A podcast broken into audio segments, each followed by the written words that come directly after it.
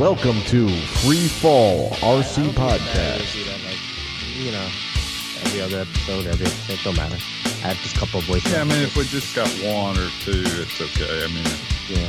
whatever shit. Or treat Yeah. it like your Facebook comments and Podbean comments. Yeah. Yeah, pretty much. All right, here we go then. Welcome to another episode of Free Fall RC Podcast. I'm Steve, and here with me is Kevin, Hey guys. Andy, Hey, now. and we got first time on the show, El Presidente Scott Graham. Ooh, hey, what's up, guys? Scott Graham. Yes, awesome. This is episode 201. Make RC Helis great again with Scott Graham. Dude, I love it. Yeah. I think we need to get, get hats made and everything, man. We Yeah. Yeah, so I can get thrown out of restaurants. yeah. Uh, especially if you go to the city. Especially go to the city, yeah. Yeah. Or, or Uh, I did I did enjoy the uh the picture of um at the RC hose event you guys just went to. Everyone had I don't know who made those shirts. Tyson. Tyson made them. Oh, Yeah, Tyson's and the man. made cookies. I Oh, yeah, ask yeah. you saw that.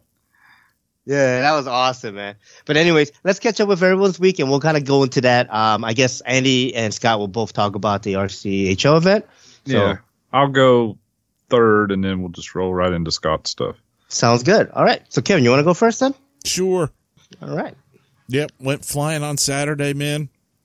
Went to the uh I don't know, afternoon slash night fly event that we had at our club field and uh it was it was pretty good uh, uh as far as the night flying went, we had like four night Radians, two of those night vision air units and geez, I think uh, one or two other things just at night and then the guy the quad guys were doing their thing. So it was a pretty good event for our, our little club, man. It's good to see uh, everybody out. And as far as my stupid night Radian with all the like changing the receiver around and running different batteries and adding all the other stuff, the switches to turn things on and off and change things, I finally got that thing dialed in and it was flying really good. Like Nice. it was flying like it had the AS3X in it. That's how good it was flying. It was, it was, I was really happy with it. Had an 1800 battery in it and pushed it like all the way to the back. And I thought you had the binding fly. yeah, I did have the binding, bind and fly, but I took that receiver out because I couldn't open up those other three channels. I got use you. 'em. Yeah, Yeah. I remember now. Yeah. And that thing was flying good, man. I was just, I was having a lot of fun with it. My classic Nice. saying, having a lot of fun with it. awesome. Though. But dude, brought out my 550 and my Oxy 5 and the 690. And Steve, you were out there for a little bit. Uh, I got there kind of late Yeah. because I had a call that I had to do, even though I wasn't on call. It was a whole big mess. Right. Um, when the boss call, when the big boss calls you at two o'clock in the morning, the first thought in your head is, geez, either I'm getting fired at two o'clock in the morning or it's a serious emergency. right. and it was a serious emergency. Um, didn't plan on it, but uh, got down to the field, you know, and uh, got some flying with helicopters. Man, that Oxy Five, dude, holy cow, is flying so good. I was having such a good time. I'm doing these, like I mentioned last episode. I'm getting my TikToks down, right? I'm doing the 45s, and I'm really not worried about like keeping my altitude. I can move it up or down. I'm still working on left Nice. and right a little bit. Mhm. But this friggin' time, I'm at the field and I'm doing. I was calling them the stuttering TikToks, or they were kind of like rainbows, but in the middle, as I'm from 45 to I guess 90, I'm kind of stopping and kind of like stuttering, and then going back to the the 45, just continuing on the correct way with the with the rainbow. Like a stop in the middle. Yeah, Yeah, I I, like calling them like hesitation rainbows or hesitation TikTok, yeah. where you kind of hesitate in that middle and then go again. Yeah, and you know what I found that uh, started to happen was I kind of had the because you have to be quicker now when you punch over and then stop again. It's almost like you know, Steve, you were doing the pops and you were kind of stopping and then flipping over and stopping. It was kind of like that where you had to be very Mhm. quick towards the end, but still maintain Yeah. your collective management. So it was it was cool. I was I was having a good time, man. Oxy Five, what a great helicopter, man. And the 550, the logo 550, I flew that a few times and got some autos in on that. No wind at all, though. It was uh, it was it was a challenge a few times, especially for a noob like me with the autos, you know, Oh, because there was no wind. because to there's help no you out. wind. Yeah. Yeah. And uh, yeah, I had a good time flying, and I'm still designing my uh, RC plane holder for the Shrike, and that's coming out pretty cool. I'm trying to do like grid work and minus it from the whatever it is I'm designing, so it kind of looks like triangular grid work, you know.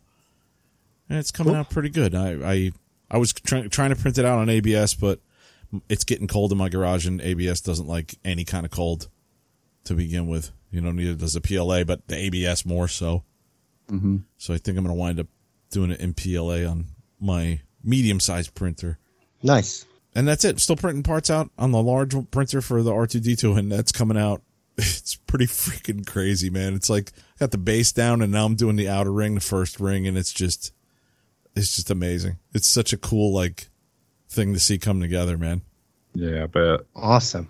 You doing any uh, like time lapse videos or anything of that? I That'd be pretty started cool. Yeah, I started to do some because I have my old laptop down there and my webcam, and I started to do some old, some first uh, runs that I was doing about a couple weeks ago, but I haven't done any lately uh, on it. So maybe I'll maybe I'll throw it back on on there to do some more. Okay, cool. But that's really all I've been up to, man. And listening to episode 200, uh, just amazing. Like everything that happened on 200. Awesome. Um, I guess I'll go next then. Let's see. Yeah, we I flew on Saturday with you. Um, what's who else was out there? It was like Mike, Tony, a bunch of other folks there. It wasn't too bad. Um, yeah, I flew to Gasser and started turning up the the head speed a little, and started doing a lot more maneuvers on it. Um, pretty much my normal routine. Like all the maneuvers I do, I just did it a little more slower pace and gently. Mm-hmm. So I just, you know, so I don't dig too deep into the collective and like, you know, mess something up. So, but um, yeah, it was good. I was flying inverted. I was flying through my half piros and some rainbows and just some other stuff. It just, you know, felt good. Uh, flying Nice. it, whipping it around, throwing it around. Um, I did zero tuning on it, but I figure, you know, it was probably rich before and because the temperature drops pretty good. Like it was, I don't know what, what was the temperature, Kevin? Like 45, 50 or something like that. Yeah, like mid 40s. Yeah. I mean, during the summer, like during the, when the sun was out, it did feel like mid 50s. But even then, I know the temperature was definitely down, so the air is denser and and it ran it ran strong, it ran good. You know, Mm-hmm. I think even Kevin after was like he texted me, he was like, "Dude, the, the gasser sounded great. Like motor sounded good. Didn't seem like it was bogging much and all that stuff." No, I So- didn't hear it bogging at all, man. It it really sounded like it was running good. Yeah. Nice. Yeah, so um, so I'm excited about that. Um, I did put a couple flights on my electric just to kind of see, like, all right, let's. So that that's the gasser. Let, let me see what unlimited power is, right? Like, let's just kind of compare again.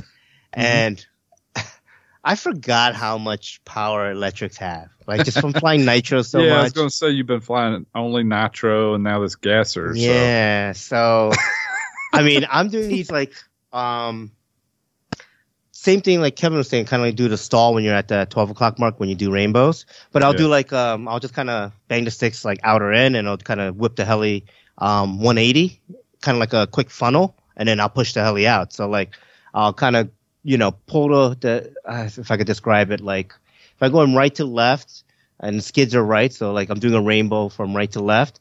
And as soon as I get to that midpoint, I kind of do a quick little hurricane thing where then I'm now skids left. So I'll skids right and I'm skids left, you know, at that point. And just doing it back and forth on both sides. But I was doing it wrong on one side where I was doing the wrong rudder. Oh, So it's jeez. kind of getting weird on me, and I'm like, I still got it, but it's kind of weird. And like making corrections. So like I give rudder and I give the other rudder, and I'm like, okay, this okay, yeah, this it'll be fine. It's it's an electric. I'll just power out of it.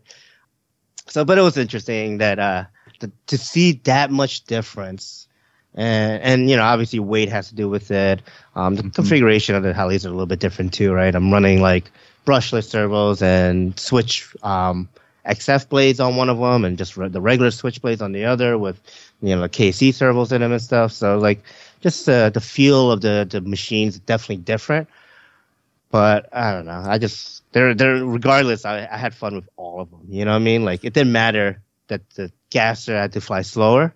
It still brought me a lot of enjoyment out of it. Flying, just you know, flying the heli in a little bit different ways, but still Mhm. doing everything. So dude. Right. I can't wait till we fly again. All I got in my head with you talking about how how much power, unlimited power. I got that Emperor from Star Wars in my head going, unlimited power. Unlimited I'm gonna be power. screaming that out next time. oh shit! Next time you're flying that thing. yeah, you should. You should like get get on a get on like Ryan's bullhorn. Like, Unlimited power. Oh man. So besides that, uh, I did get my tracking info for my Kraken conversion, so I can't wait for that. Um, I was like, source. I was looking in my little nitro bin that I have for all my nitro stuff, and I was like, okay, here's the black, uh, the gold edition 105, and I'm like, why is the head stuck on the, the head? Like the not the head, the sleeve was stuck on the head. I'm like, oh yeah, I remember last time I took it apart, it wouldn't come off. Oh, So I got to figure that out. I just, I just got to throw it in the oven, and let it heat up, and, and pop it off. I thought you were gonna say, "Where's the piston?" Oh, I bought a new piston and rod and everything. Like I have a whole new Just get a- rebuild for it. Just get a hammer and a chisel. It'll come off. Yeah. No. No, Don't that's that. that sounds like I'm gonna mar something. yeah, you sure about that? Nah. Yeah, just take an Yeah. old rusty screwdriver and jam it in there. Yeah, sure. I'll just put it in my table vise and just bang the head off with a Yeah, just- mallet. Beat hell out of it. Something Yeah, like- right. I mean, who cares if the fins are bent? I mean, doesn't that just add to the cooling, anyways? Yeah, exactly. Opens it up more. yeah. So yeah, I, I do have to work on that motor a little. Um, and I was gonna, I was gonna cut up the gasser canopy uh last night, and I'm like, where the, f- where the hell did I put the damn instructions? I couldn't find instructions for the life of me. I go to Carrie's site, I couldn't find instructions on there either. I'm like, shit. I don't know how to cut this canopy. I'm like, all right, I'll, I'll eventually find an instruction manual somewhere. I must have tossed it in a bin or something or in a box. So, um, yeah, so I got to look for that, and so I want to cut that canopy up and get that mounted on the on the gasser. So that's just a couple of things I need to do. Speaking of cutting canopies in your nitro conversion, I Mhm. noticed that the conversion kit comes with like templates, masks that you can stick on your canopy, so you know exactly where to cut it. That's pretty Wait, cool. which one? The, the gasser? No, the nitro conversion for the The Kraken. Kraken? Oh, I did not know that. Yeah, That's cool. Yeah, Awesome. it you looks get like, like- a sticker sheet kind of thing.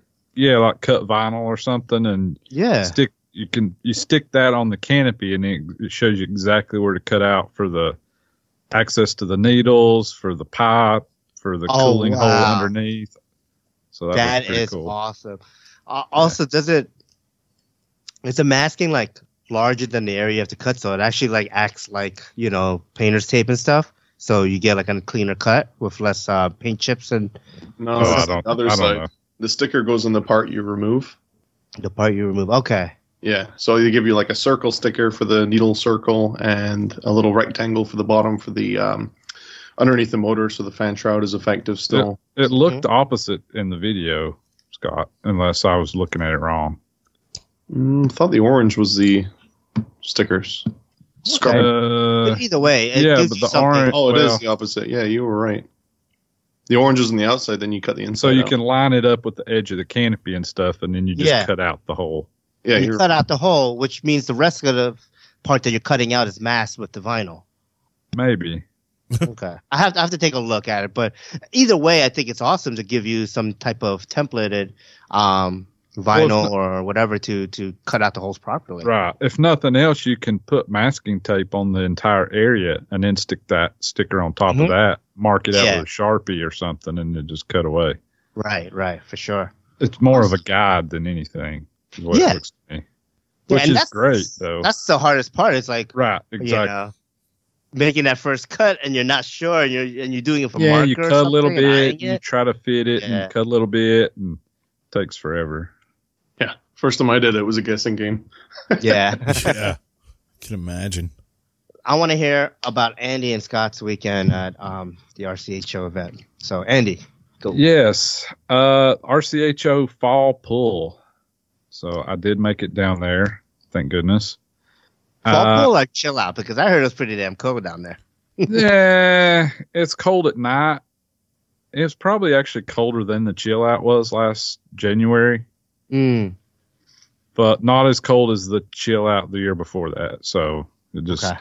it was f- probably 55, 60 during the day and got down about 36, 38 at night.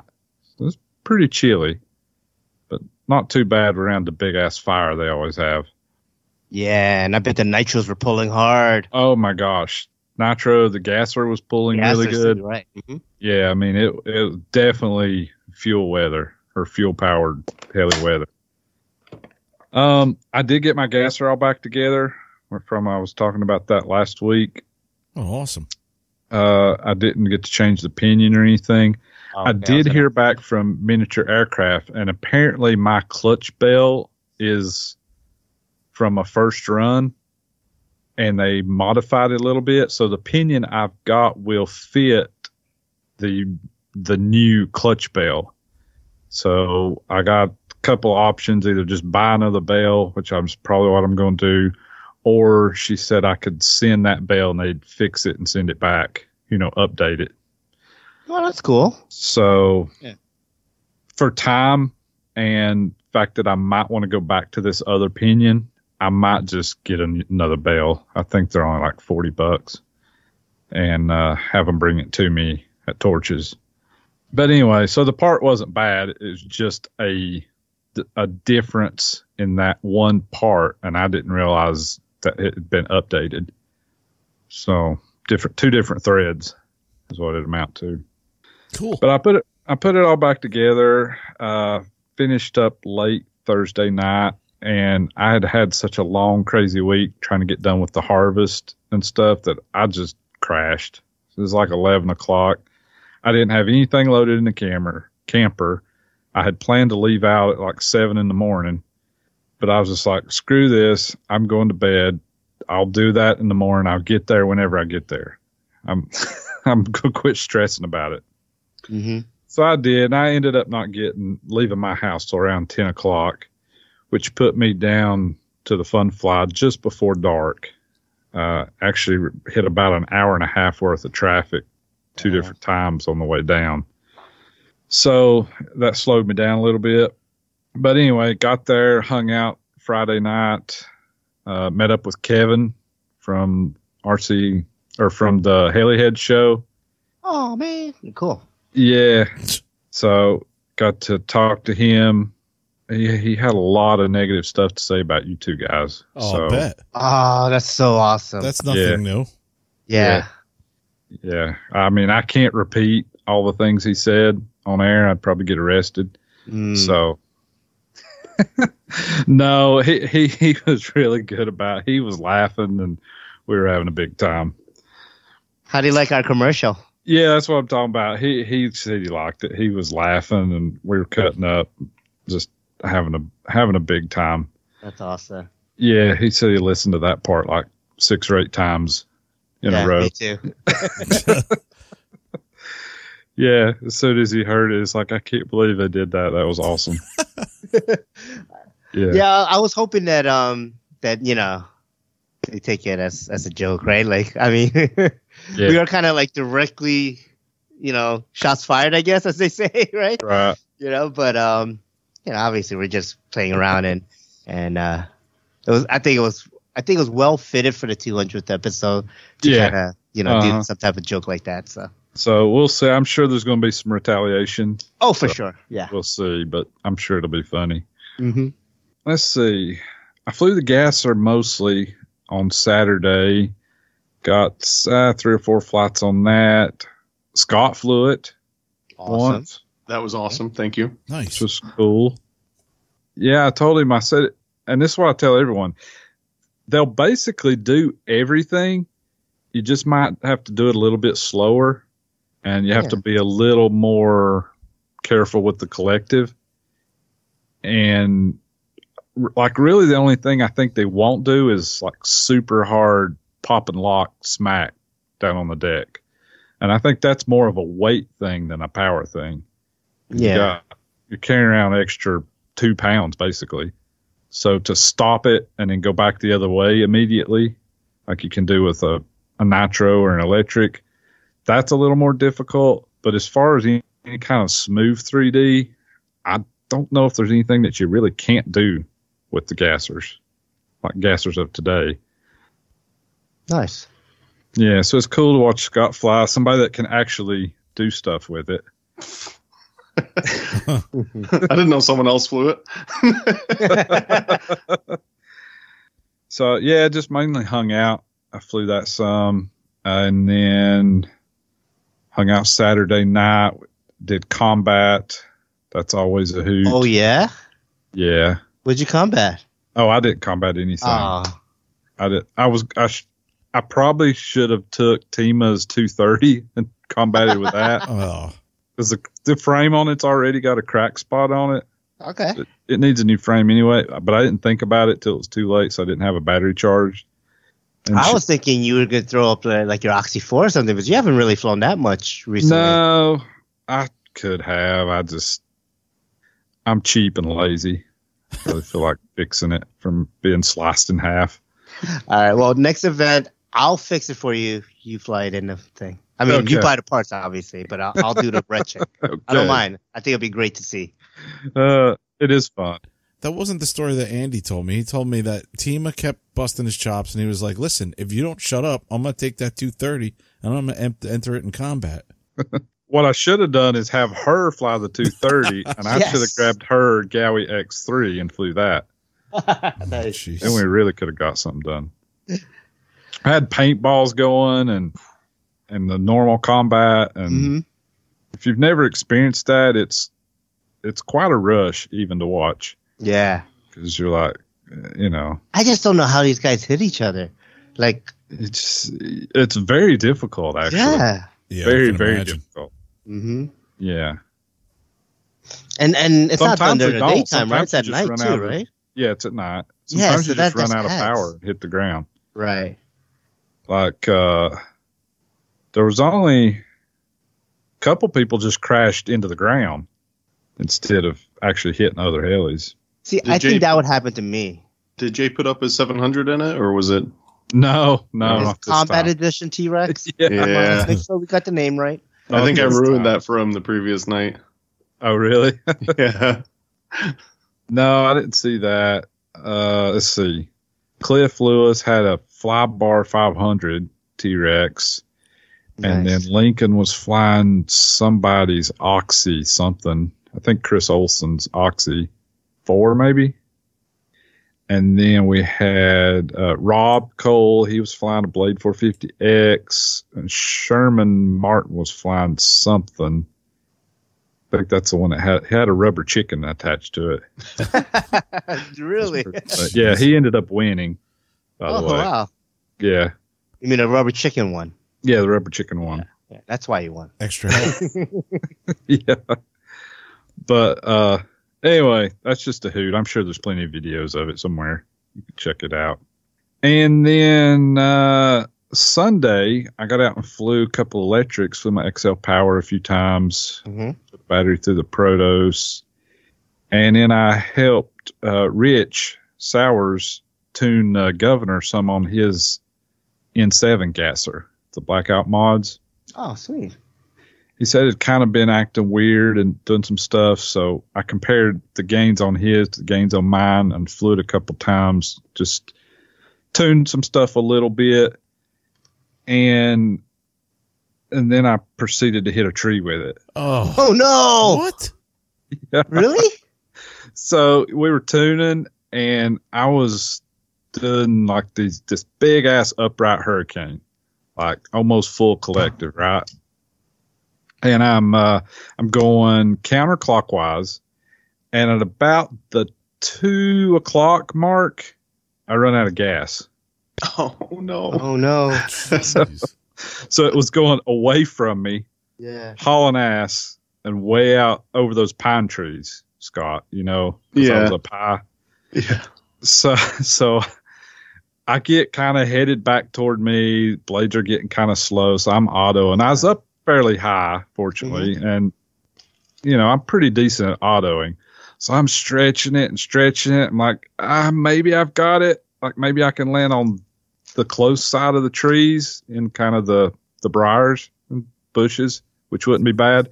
Mm-hmm. Just as I'm passing one of the the pine trees, the tail hits the tree and then the heli just disappears. I'm like, oh man. so I go over there, wade through all the bars and the thorns and all that crap. Mhm. Get over to the heli, and it's all in one piece, sitting at the on the ground, blades folded back, and the only damage on the entire heli is the canopy got busted a little bit, and the one tail gear was broke. Wow. blades blades awesome. weren't broke. Ben Wow. Uh, boom wasn't hurt. Tail blades weren't broke. Except for a canopy, it was fine. awesome. It's So I wouldn't amazing. even I wouldn't even care about any of those parts. It's just like the conversion kit frames. Like because having to get that replacement Yeah. would probably suck. Yeah. You know. Well, fortunately, I wasn't too worried about those because that's that blackout mods, and it's it's beefy. oh yeah. He, he builds it light, but it's it's like really thick carbon fiber. oh okay. Nice. So I really wasn't worried about that. I was just thinking blades and boom and all kinds of crap. Coming down on the pipe and cracking the case. Uh, yeah. Ugh. But fortunately, because the blades were almost, I mean, they were very slow. So just, I guess the tail blade hitting the the top of the tree probably broke. It actually, mhm. the gear was gone. So like on the N7, you've got a straight gear and it goes down to an umbrella gear that actually drives the torque tube. Yeah. That one was gone, and he Was said the- that the was bottom common. umbrella he said gear? it splits and just falls out. It has a Ah, pin through it. yep. Mm. Yep. hmm So that, and of course the canopy. So I guess it just as it went down through the trees, the canopy kind of got dinged up. Okay. Uh, it's repairable. Like you could fly it. It's just kind of scrap busted up a little bit. Yeah.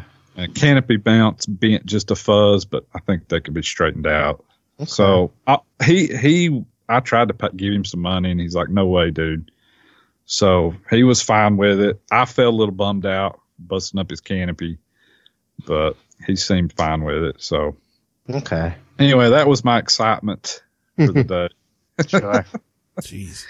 And I, I told him I was like, if it had happened anywhere else in the hurricane, I could have landed it like in the field. Mhm. It just happened to be at the one spot that was the farthest away from us, right. and like still traveling farther. Yeah. Yeah. Blast. Well- But anyway, that's the way it goes. Uh, just we were tuning, landing and tuning and screwing Mhm. around. And didn't I didn't think to check the gas, and I didn't. Neither one of us really thought about it. He was standing right beside me. Right. But big shout out to Jay Treadway and Leslie Mm-hmm. And uh, Rodney and his wife for and all the RCHO club putting on the event. It was quite a bit of fun, and they had uh, a really good number of pilots this year. Yeah. Oh, awesome. So yeah, it was a blast. Oh, I highly great. recommend anyone anywhere in the area go check it out when they do events because it's a fun crowd to be around. Mm, nice. Yeah. I think Scott would probably agree with me. yeah, their next one's the chill out in uh, January, I think. Yep. Mm-hmm. It's probably. It, I mean, it's not the greatest field you've ever been to, but the club is is one of the most fun clubs I've ever seen. Yeah, it's Yeah. where heli, helis go to die. Exactly, and they do lots Oh, of yeah, night yeah. flying, lots of crashing, and people Yeah. uh, people fly their hearts out down there. Awesome. Yeah, I love hanging out with the uh, the RC Ho guys. They're uh, they're a blast. Yeah, absolutely. Awesome. All right, Scott, you want to go over that event? Yeah. Take on it. So I also put someone's heli in at that event. Oh boy. I was flying Jay's uh, T-Rex 700, and uh, I think it put itself in. I'm not totally sure. It took off and it just slammed into the ground, but Uh-oh. felt real bad. So I ended up using my black nitro for the paintball thing the second round, which I didn't want to do because I went, like went to the event, the event not wanting to crash anything. I was like, I need to bring everything home this time, and it didn't didn't work out. But it was an awesome event. Andy let me fly his gasser, like he said, and it was really cool. Now I need to buy one. nice. Oh, nice. jeez. What what did you like? What did you think about it, Scott? Have you ever flown a gasser? I've never never flown a gasser. Um, Raja offered to let me fly his once, but it just didn't work out. I was busy, he was busy, whatever. Um, so I've kind of been toying with it for about a year now, And you know, Gassers were always kind of cool when I was a kid, like the Spectra G. Obviously, it was like super heavy, but you know, you can Right. fly forever, and that was what one of the benefits were. So, kind of been wanting one. And then you were nice enough to let me fly yours. I was super nervous, and I didn't want to like fly it that hard, but it just took everything. I mean, it's I kind of slowly went through different things to see where it would have a problem, if any, and by the time I got to like doing Piro TikTok TikToks with it, I was like, "You're kidding me! How does a gasser do this?" yeah. Wow. So it's, Yeah, I mean, w- wouldn't you agree? Like it, it can do everything, just maybe a little bit slower. yeah, it does everything like a an old Nitro. So right, exactly. if you did 3D with an old Raptor 90 or something or a Raptor 60, yeah, Mhm. it's it's Mm. gonna be like that. But your flight time is you know tenfold more. Yeah. Ah. So that was cool. And then on the way home from that, I was like having a panic panic, panic attack, going, "Wait, was it Andy's helicopter that was still being broken in? was I not supposed to fly it like that?" no, no, no. Yeah, yeah, yeah. No, unlike Steve, I actually get flights on mine and, and break stuff in. Oh, Yeah, I know. I mean, I, I'm not. I'm not as lucky as Andy to have a flying field right out my back door. You know, so he could put in all those flights and still not fly every day. and still not fly every day. True. No, I, You Touche. gotta avoid cars. you can't bust Steve's chops about one of the weekends though. It really wasn't his fault. he he, Yeah, he planned on getting some flights in and had equipment Yeah. failure. It's really funny about that because I was looking at my post recently about that, and then like two other people around the same time was having like the same kind of issue with their touch, and I'm just like, really? Hmm. Solar flare. Yeah, solar flares. Yeah, yeah. Oh, it's just the uh, what is it when when all the stars line up? It's uh, Yeah. retrograde or some shit. Mars retrograde. Yeah. Do you update a lot over the web, like uh, Wi-Fi? I don't update at all. Oh, because I was told that sometimes when things go over Wi-Fi, if you don't have a really solid network connection, it can cause issues. I think that's total BS.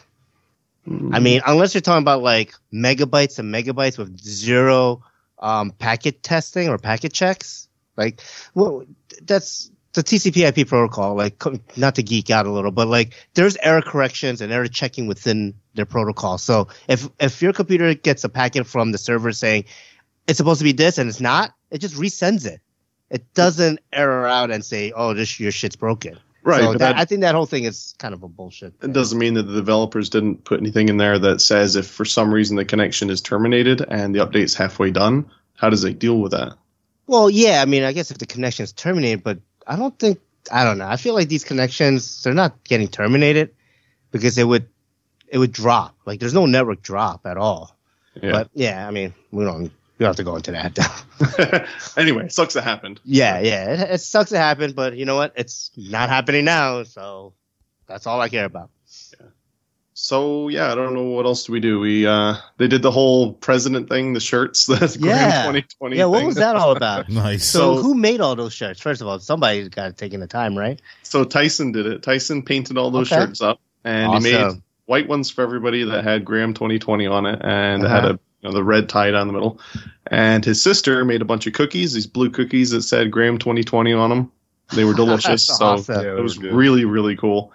Uh, and then he made a special one for me that said me 2020. Nice. so that was really funny. And I had like an AMA um, MMA style belt. You know those like championship belts at the yeah, wrestlers. like a wrestling whatever. belt or something. Yeah. yeah. It said AMA on it, and it was painted around my waist. Uh, on the back of it just said Prez. Yeah. Nice. So that was cool. Tyson really, you know, went over and above with that. Mm-hmm. Oh, that's It was a lot of awesome. yeah, and it was just way too cold. Other than that, I didn't get to fly a whole lot on Saturday. Um, we kind of had to cut short. We had to drive back and get Jason Bell back to the airport. Um, Oh But- yeah, I forgot Jason Bell was there. yeah, yeah. I didn't So I- mention that. I'm his uh, what do you call it? Uber driver for the the event. Nice. Uh, Scott, where's Jason from? uh, Chico, California. Oh wow, Yeah, he works in the A main building, so damn. it's a long long trip. So usually he flies into Charlotte and then we'll we'll drive up to somewhere, or if it's somewhat local. If not, then I'll just pick him up at the airport or something. I was super impressed with his flight at the Modown. It was just blew me away with the Logo.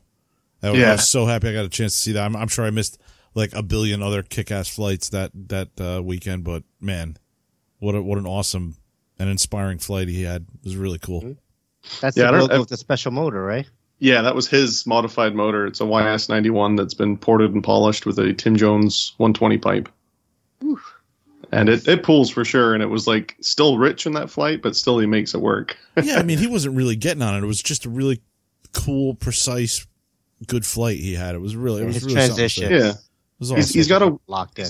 he's got a really different style. Like his flight changes from flight to flight, and he could do something that's like really smooth and precise and nice, and then he'll just absolutely smack the li- ever living hell out of a helicopter, like inches off the ground. It's weird. nice. Nice. It's yeah. like a you know changing flight style. It's cool. yeah. He's got a split personality with his flying, huh? Yeah, that's it.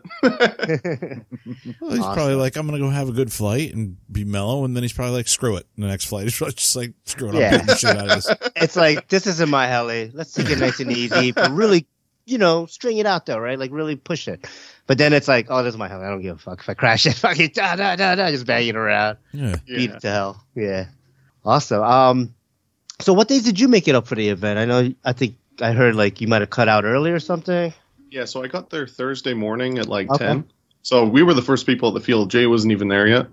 So we Nice. show up and we're like, whoops. so we got a ton of flights in Thursday because it was Mhm. like just us. And then Jay was in and out kind of prepping for the event. That was good fun. Cool. And then Friday, um, got a good number of flights, not as many as Thursday, but it was pretty quiet still. People started trickling in and stuff. Mhm. And then Saturday was just chaos. Mhm. Nice, awesome.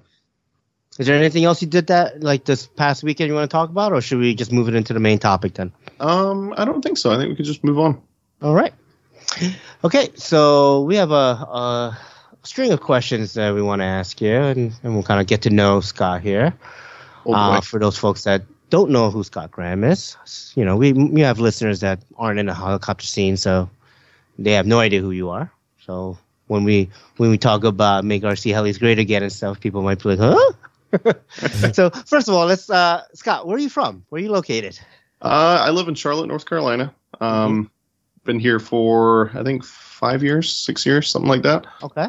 And are you originally? So where were you originally from? If you don't mind me Originally from California, so I grew up in California until I think 07, sometime around there. Then I moved to New York, um, right by uh, White Plains area, okay. and I was there for Okay, good. seven years, and then I came down here. Oh, awesome. Cool. Yeah, cool. And how long have you been in the hobby?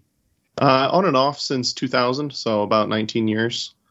Um, I, ca- I was pretty heavily into it as a kid, and then when I turned 18, 19, I kind of got more interested in cars and stuff, and Mhm. you know things that kids that age are interested in. So kind of dropped out the hobby. Um, you know, I'd get maybe a flight or two a month, maybe just messing around in the backyard or something with like a T-Rex 450. Everything was fly barred. Everything was you know silly, old school Mhm. stuff Yeah. and then kind of dropped out. And then in 2017, um, I got back in it, and my intention was not to do 3D again. I was just gonna like get some old school nitros, just enjoy myself, hang out of the field, make some friends. You know, Mhm. don't don't blow anything up because you know I, I didn't want to invest a ton of money in it. And Sure. I got a T-Rex 600, the uh, DFC one, the flybarred one, Uh-huh. and flipped it upside down, and I was like, oh Jesus, here we Oh, go. it's over. yeah.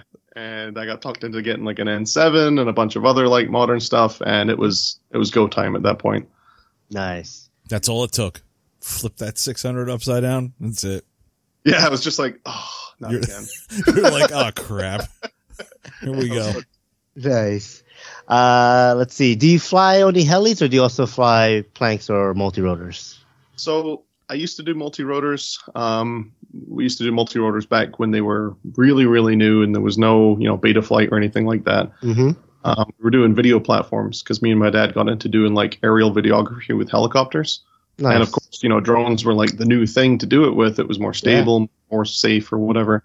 Mhm. So kind of got into doing that. Um, never did airplanes until recently. I just kind of play around with like FPV wings and you know the foamy stuff, like Okay. a timber, a turbo timber. I got one of those, but they never last long in my life because I always do stupid crap. Like, hey, let's see if we can land on the roof of the awning at the flying field or something.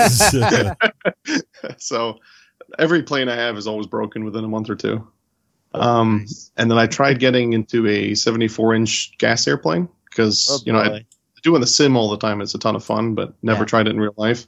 But I had a ton of en- engine issues and stuff, and couldn't get it to run right, and Uh, it converted it to electric, but that ruined like the magic of it because it didn't sound the same, and I kind of Yeah. just fell out with it. So right now it's just helis. I gave up with quads and everything else is all helicopters. Oh, cool.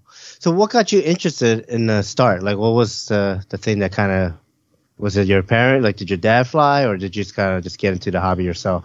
Well, as a kid, like in kindergarten and stuff, I was always really obsessed with RC, RC cars and stuff like that. And I've always wanted an RC airplane. My parents used to buy me like RC Modeler magazine and stuff. And, um, you know, I really wanted to get into it. And my dad also thought it was kind of cool. He's never flown or anything, Okay. but, you know, he was kind of supportive early on in it because he was curious, like what it was like. So we went to a fun fly in California. I don't, I was so young, I don't remember when or where or whatever, but I remember I saw this kid flying and he was about my age and I was like, wow, who's that? He's flying the hell out that helicopter. And come to find out it was Alan Szabo at the time. Oh, that, wow. that got me pretty interested. So um, we got our first heli, but you know, we didn't have a ton of money and stuff to try and get into it. So it was like an eBay heli. It didn't really work very well. The engine was all clapped out and um, couldn't even have enough power to pick up the training skids that were on it. Oh man. So yeah, we struggled through like four or five different helis and stuff, just you know buying and getting rid of stuff that doesn't work. yeah. Um, but then I flew the sim a ton, and that's really what kept my interest. Is I just played with uh, Real Flight at the time. Started with like Real Flight One Deluxe all the way up to you Wow. know G G7 now. But yeah, I had the original Real Flight with a big parallel port at the back of the computer, and Oh, yeah, yeah. Jeez. Wow. Uh, That's funny. It's hard to find that computer nowadays that can run that. I know, right? no, No, you can't find that port anywhere. No. I started looking it up to buy it on eBay, like for nostalgia reasons, because Mhm. I wanted to play it again. And they have them, but I'm like, well, what am I going to do? Am I going to find a USB to parallel driver port or something? Or I Yeah, know. you'd have to convert it somehow or another. And who knows if it'll still work at that point then. yeah, Hmm. All right. Uh, let's see here. What do we have next? Uh, what do you do for a living, if you don't mind us asking? So I write software for a living. Um, in my previous job, I wrote the um, the software for FDS flow drill equipment that's used in like the C7 Corvette and the Ford F150 and 250 projects. Nice. Um, and now I write software for uh, automation equipment, kind of whatever products they want to build at the, the place I'm at. And the uh, second side to that, I'm sure people have kind of seen the truck I drive to events. Um, Yep. Me and the owner's son basically uh, run LFD off road. And what that is, is we're using the same equipment we use to make all these machines. And we're, we're making off road armor and stuff for Toyota platforms. So 4Runners, Tacomas, Land Cruisers, all that. So Nice. that's how that my truck ended up being so ridiculous. Yeah, yeah. And I think you told me you also have uh, another one in orange or something for sale, right? I think it was your. yeah, yeah. My wife has one that's identical Yeah. to mine, Yeah. and then we have a we have a purple one that's uh, older generation. So yeah, Oh, I, cool. I don't need three in my life, so I'm trying to get rid of them. That's cool. So, so what are you programming? Is it all like, um, Uh, structured text, ladder logic, um, Okay. function block diagram, stuff like that. Um, Okay. I mean, I've, I come from a computer science background. yeah, That's what my major was, so it kind of applies. Um, I just kind of worked my way into the automation industry just kind of by luck. My dad was Yeah. in that industry as a kid, and I did a bunch of Mhm. stuff for him when I was in high school and college. And it just kind of worked in that I knew the people he knew, and it you know all played into itself. nice. That's awesome.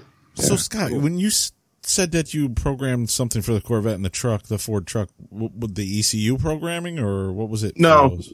So those platforms are utilizing aluminum uh, construction, and some areas you can't fit in like uh, SPR rivets, self-piercing rivets, or any kind of like adhesive joints that they normally use. So in those hard to reach or single-sided locations, they'll use what's called uh, FDS flow drilling screws, and it uh, basically makes its own hole, flows it two to three times its original thickness, and then it thread rolls its own threads into that material. So it's used anywhere there's uh, aluminum hydroforms or any closeout uh, portions of a body where you can't get like the back of an anvil in it. Um, an anvil is a thing at the back end of like a riveter to, to allow you to put the rivet into the material. Yeah. Oh, so, So you're talking about the the programming of the machine that actually builds the vehicle. Yeah, Okay. the, the actual screw machines. If you Google like the C7 Corvette build video, they have some videos on YouTube of the actual assembly in the plant, if you look close, there's one where they actually transfer the bodies from one cell to another, and I'm standing there by the fence. Oh, no. Oh, that's I was, cool. I was monitoring the process, making sure what we just changed was was working okay. Oh, you gotta link that video to us. We gotta, All gotta right. check that out. the C7 is that the the newest vet they're coming out with? No, that's the C8. We I was involved with that as well before I left the company. Um, Okay. It's u- using the same platform, same program. My brother-in-law is a huge Corvette guy for years now, and and he's drooling over that new one, mid-engine Corvette. So- yeah. I was out there at uh, at Bowling Green and Corvette when the floor collapsed in the museum. Oh no. Oh right, I heard about that. Right, big sinkhole. Right. Yeah, like a whole bunch of yeah. They lost a bunch Yeah. of vets. tons was- of vets. Yeah. right before the C7 launched, and we were just finishing up the program. And uh, yeah, just trying to figure out what was going on. Everyone's like panicking because something happened across the street. We're like, what? Yeah. Freaking ghost of Lee Iacocca Yeah. coming over there. Yeah, man. That's, oh, that's some cool stuff, though, that's man. amazing. Yeah. Very Yeah. interesting. It's good fun. Pays for helicopters. That's about it. yeah, yeah, yeah. yeah. Um, awesome. Let's talk about some sponsors. I know A-Main's one of your primary, right? Yeah. So Team A Main, um, and then I'm sponsored by Xnova Motors as well. Nice. Cool. You, were talking about Sims too. So, do you still sim to this day, or is it kind of like back in the day you Um, used to sim now, you know? I'm on the sim right now. Oh, yeah. yeah, I'm flying in the background. I try and sim as often as I can. Um, Uh-huh. You know, obviously being married and stuff, it's I can't sim as much as I could before. Right. You know, my wife does like to see me at some point in my life, yeah. so I try and It's get. not when you go to sleep and when you wake up either, right?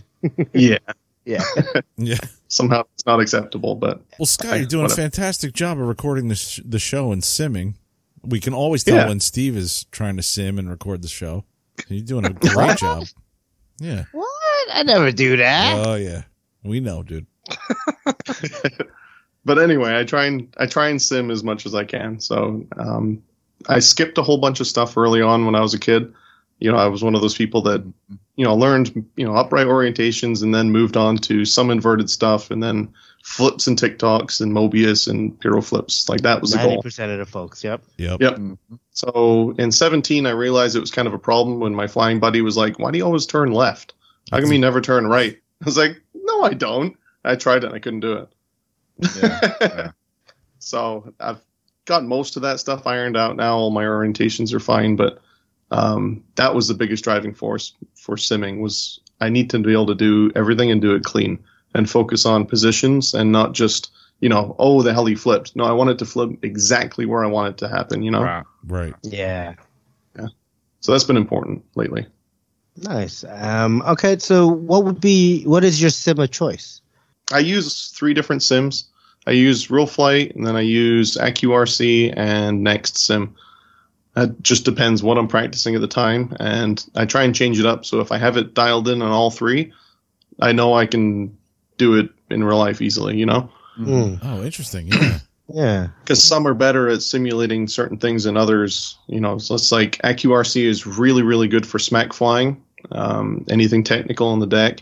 Um, Next is good if you're trying to work on precision for me, um, orientation stuff, any kind of big air, uh, especially when you use VR.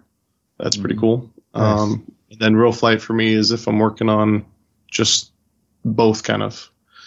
Real flight's weird because if you you can upset the helicopter really easy. Like if I am only using 7.5 as well, so I'm not in the latest version. But That was my next This- question.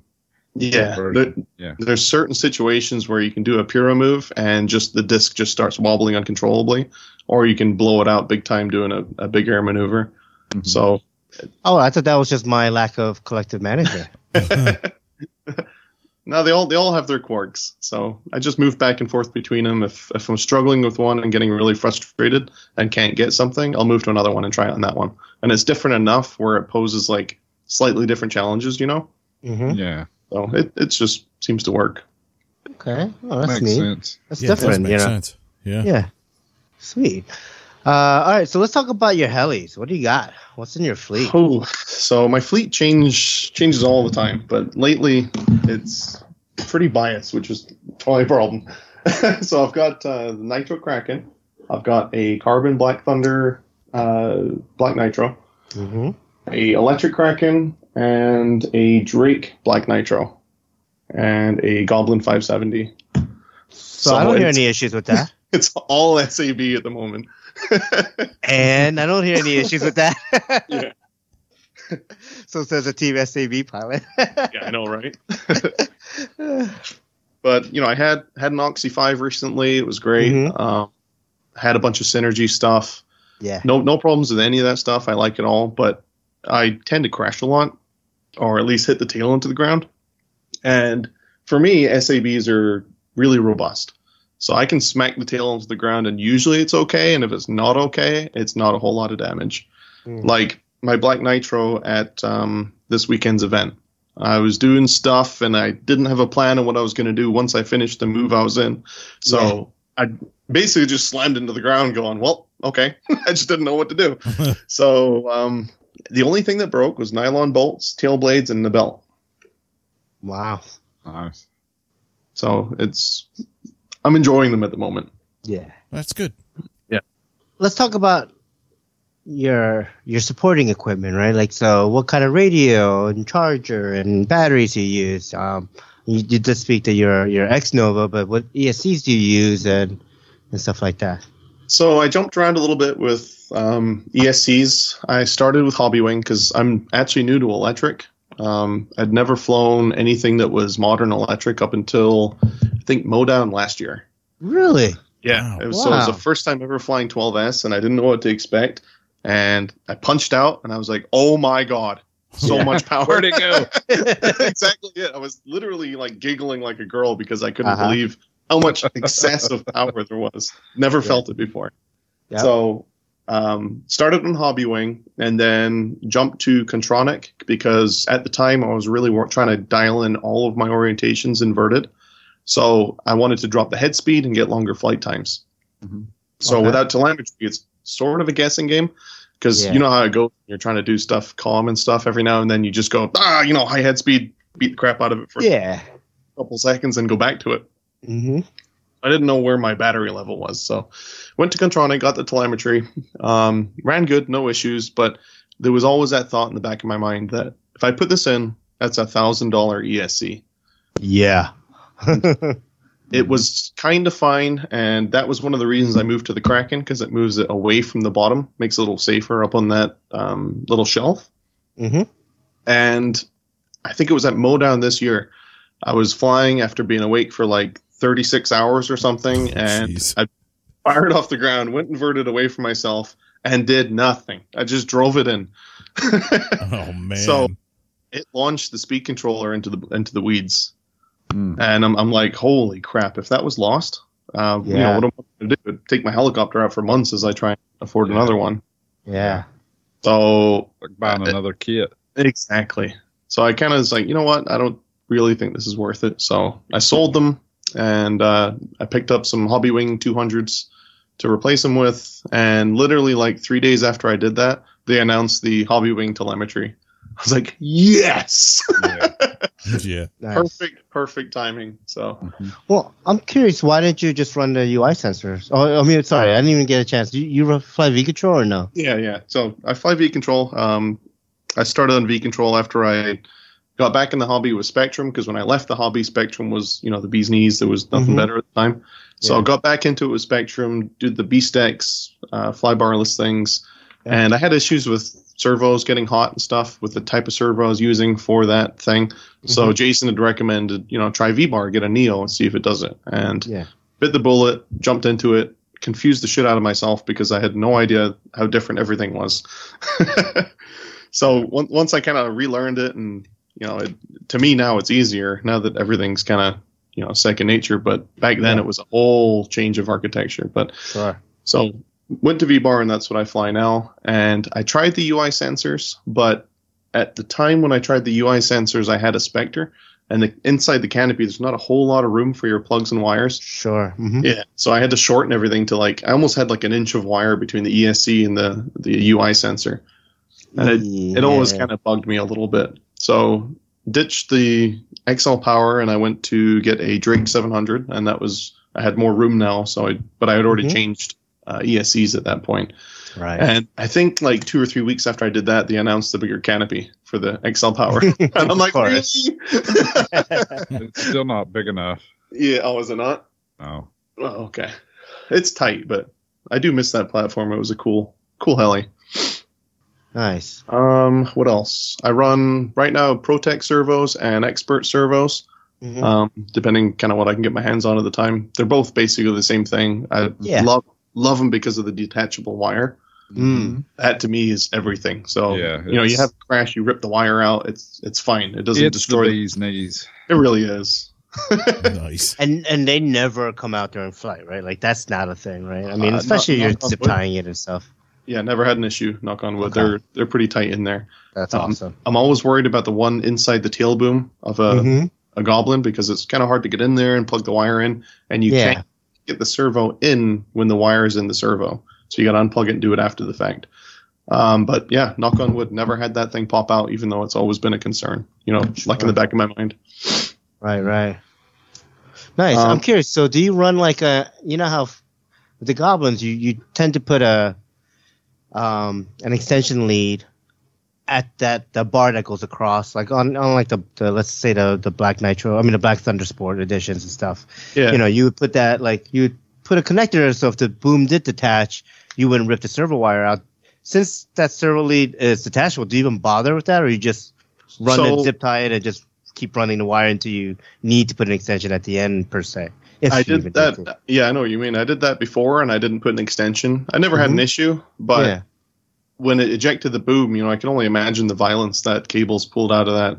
that oh thing. yeah, yeah, right. So I started swapping them out and putting double leads. So I have the extension in there too, just because Okay. it was. I I don't need to like pull a pin out the servo or something stupid, not thinking. You know, hmm probably not a concern, but I just wanted to play it safe. Okay, yeah. Yeah. nice. I was always curious about that, where folks, you know, using the detachable lead servos. Like, I wonder, do they even bother with adding that that extra? To me, I, I don't like adding like servo extensions. I just feel like it's a failure point. So Yeah, more links Um, to the chain. yeah, But exactly, the- right? The the best thing about the whole part of that detachable servo is for one you get two links, so you got a long one. Oh and a short yeah, one. right. hmm And if you want to take the long one and cut, or either one and cut it up, make it custom fit, Yep. and then if you want to put that servo in something else, you just get another lead. Yeah. It- yeah, which is great. Yeah, Yeah. or sell them or anything. Mhm. It's it's fantastic.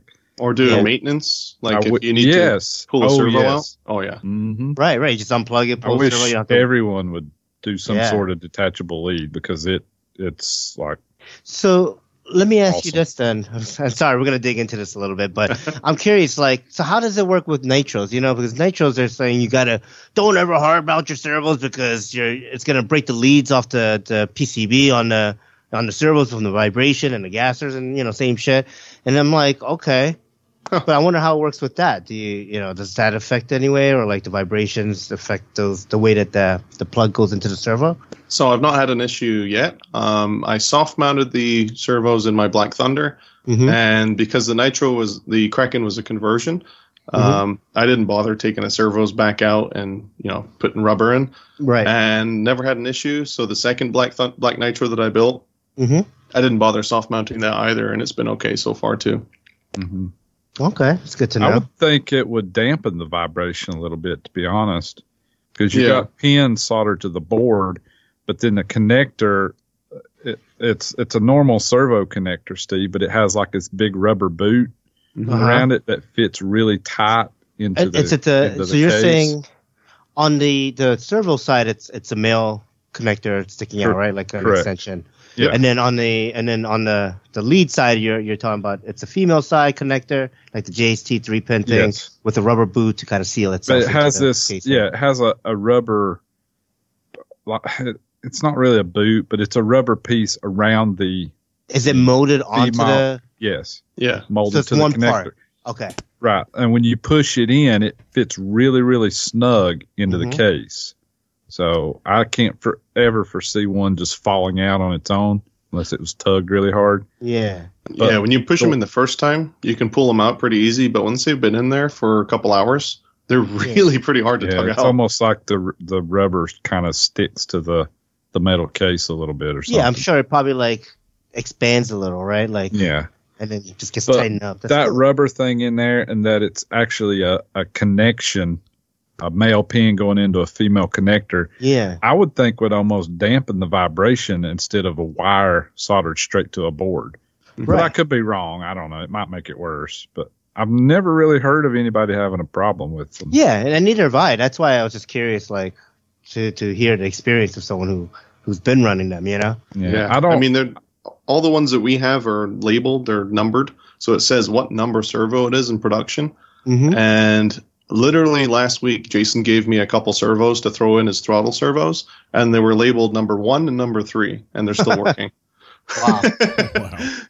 so, Nice. and he's ran those in you know N7 nitros and stuff, and Mhm. and all sorts of crashes and everything, and they still keep kicking. yeah, Awesome. yeah, I'm a big fan of those. I don't have any on my fuel models. The first set I've got is it was the R2s. I Mhm. put in uh, the XL Power, but I'm really, really happy with them. Nice. The Xperts, which I think is actually exactly the same as the ProTech. what? Is it not?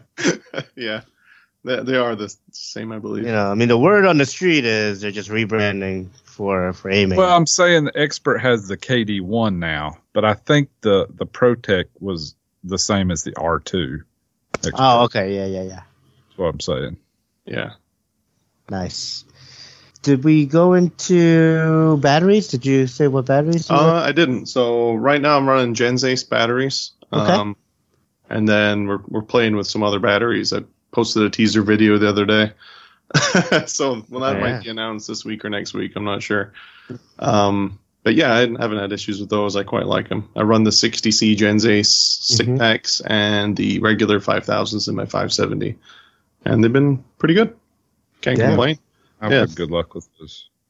And then for blades, um, I was running Rotortex for the longest time. I just love the way they flew. They matched my flying style. yeah. Um, I tried to set a switch the other day, and I don't know why. I just really like the way they looked. Now all my helis have switch on them.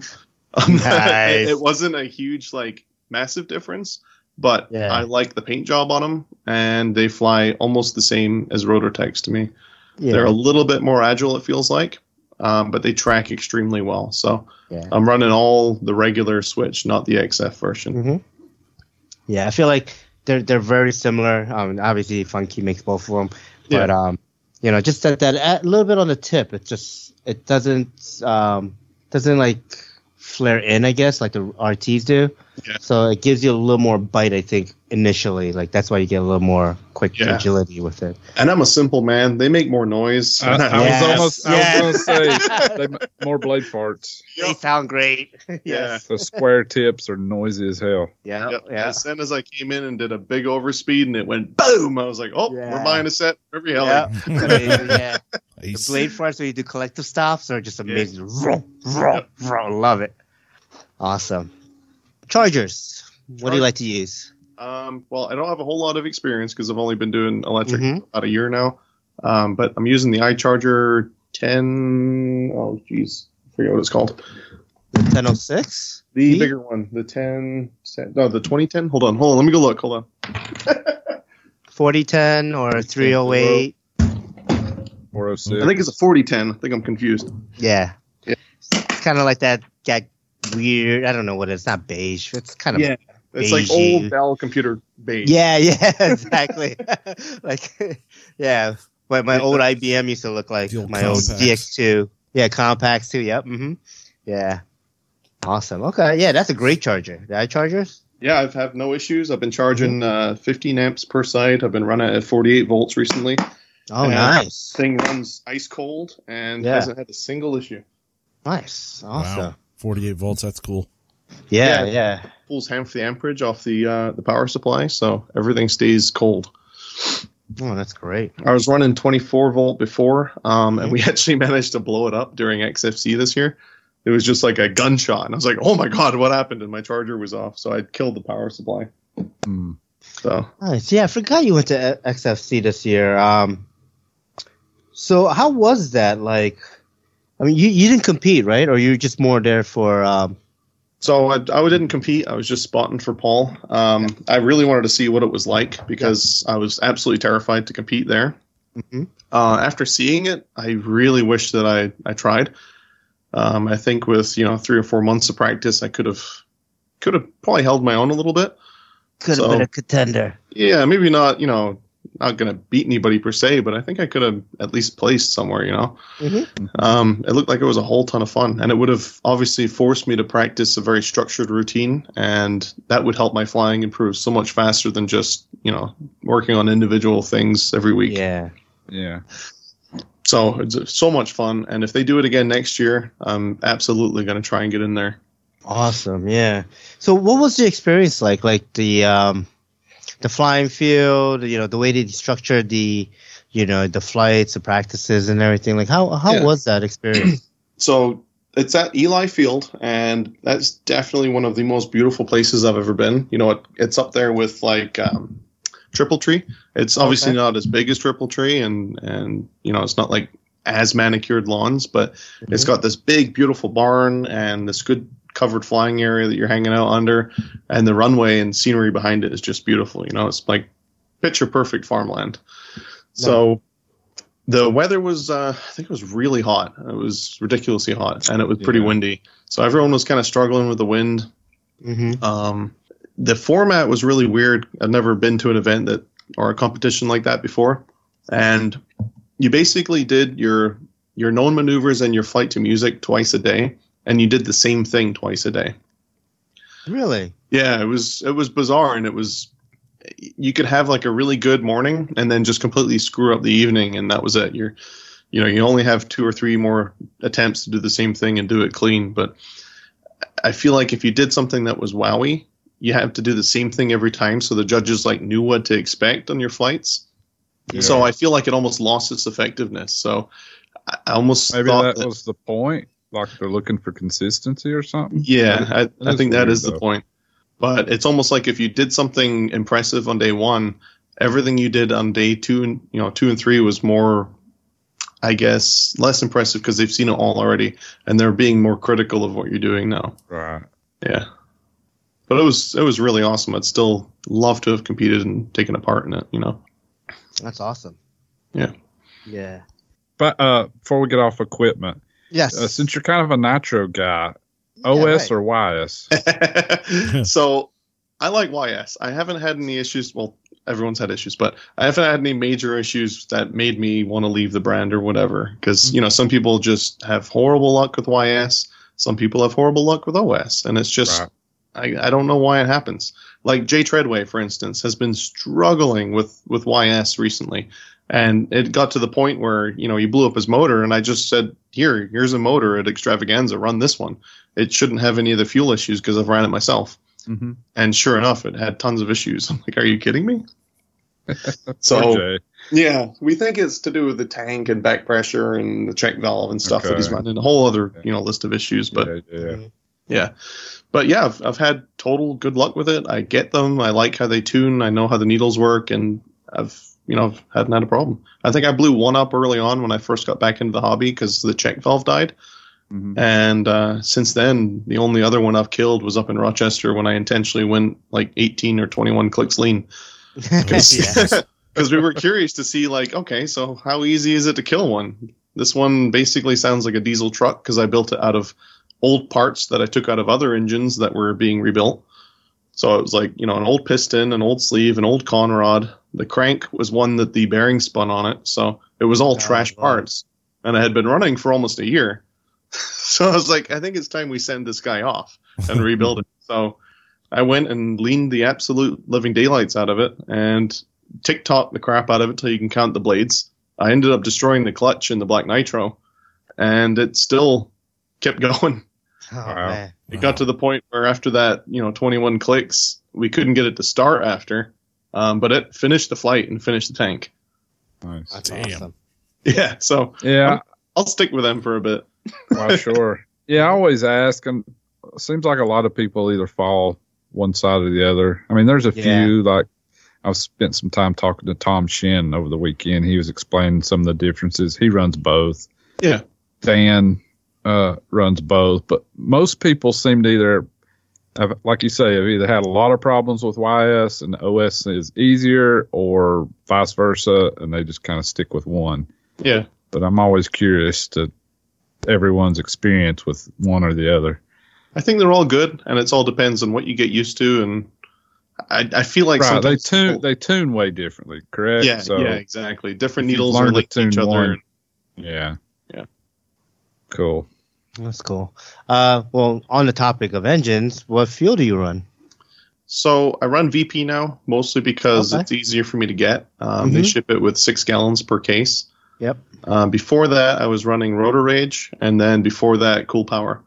And Okay. just for just for um, nostalgic reasons, my favorite's Cool Power because that's what I flew as a kid, and it's got that smell. And for some reason, it smokes more than any other brand of nitro.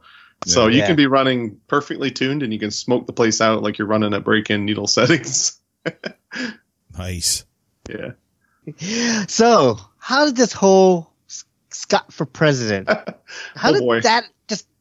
It, it seemed like it was just nowhere, and then all of a sudden on RC Heli Hangouts and all the other Facebook pages, it just started popping up like like wildfires. I don't. I mean, what was going on? It's it's called a grassroots campaign. Steve. Yeah. Yeah.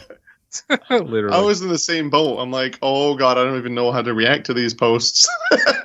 so it all started with my buddy Boyce Elliott. So Boyce Elliott kind of got into the hobby around the same time I was getting back into it, and he posted on the Hangout with a an old Raptor 50 that he just bought off eBay. And he's like, I've always wanted to get into helis. This is my first one. Like, I'm excited to start.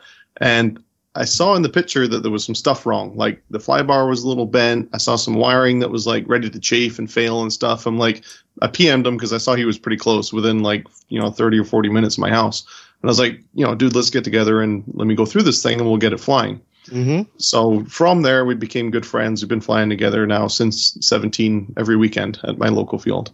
So he decides to get that little postcard and put it in his mailbox signed with my name on it. And he Mhm. takes a video of it signed and he throws it in his mailbox and posts it. And I was like, oh boy, okay, that's funny. Mhm. And then my buddy here, my other flying buddy that's real local who works with me, Mike Lawrence, he did the same thing and he posted up a picture of it signed. And then, you know, four people did it, and then six people did it, and then 30 people did it, and 80 people did it. I'm like, oh, oh what is happening? And I think what had happened was what started as a joke became, you know, like a people realized, I guess, how discontent they were with how things are being ran. And I think people wanted to do something about it. yeah, Yeah. So that's awesome. once once I saw, you know, like 80 plus people or whatever started posting stuff, and Sherman Martin ended up calling the AMA and he was like questioning them how many people usually send in votes and stuff and what the normal. Oh, you really? know- I didn't know Sherman did that. That's cool. Yeah. So apparently, like the normal participation is down in like the the 60s and 70s. I think it's way lower than that. Tima Yeah. also called, and she said that I, uh, it's only like 15, 20 percent participation is what Well, I mean, They 15, 20 percent of how many members though? Was aren't two they? hundred thousand or Yeah. whatever. Which Yeah. is that's still quite a bit.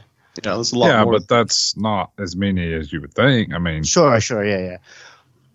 I mean, I've been a member of AMA. I don't know how many years, and those things come in the mail, and I throw them right out. Like I don't right, bother. I think that's what everyone does. Yeah. yeah, I've done Until that today, whole until now.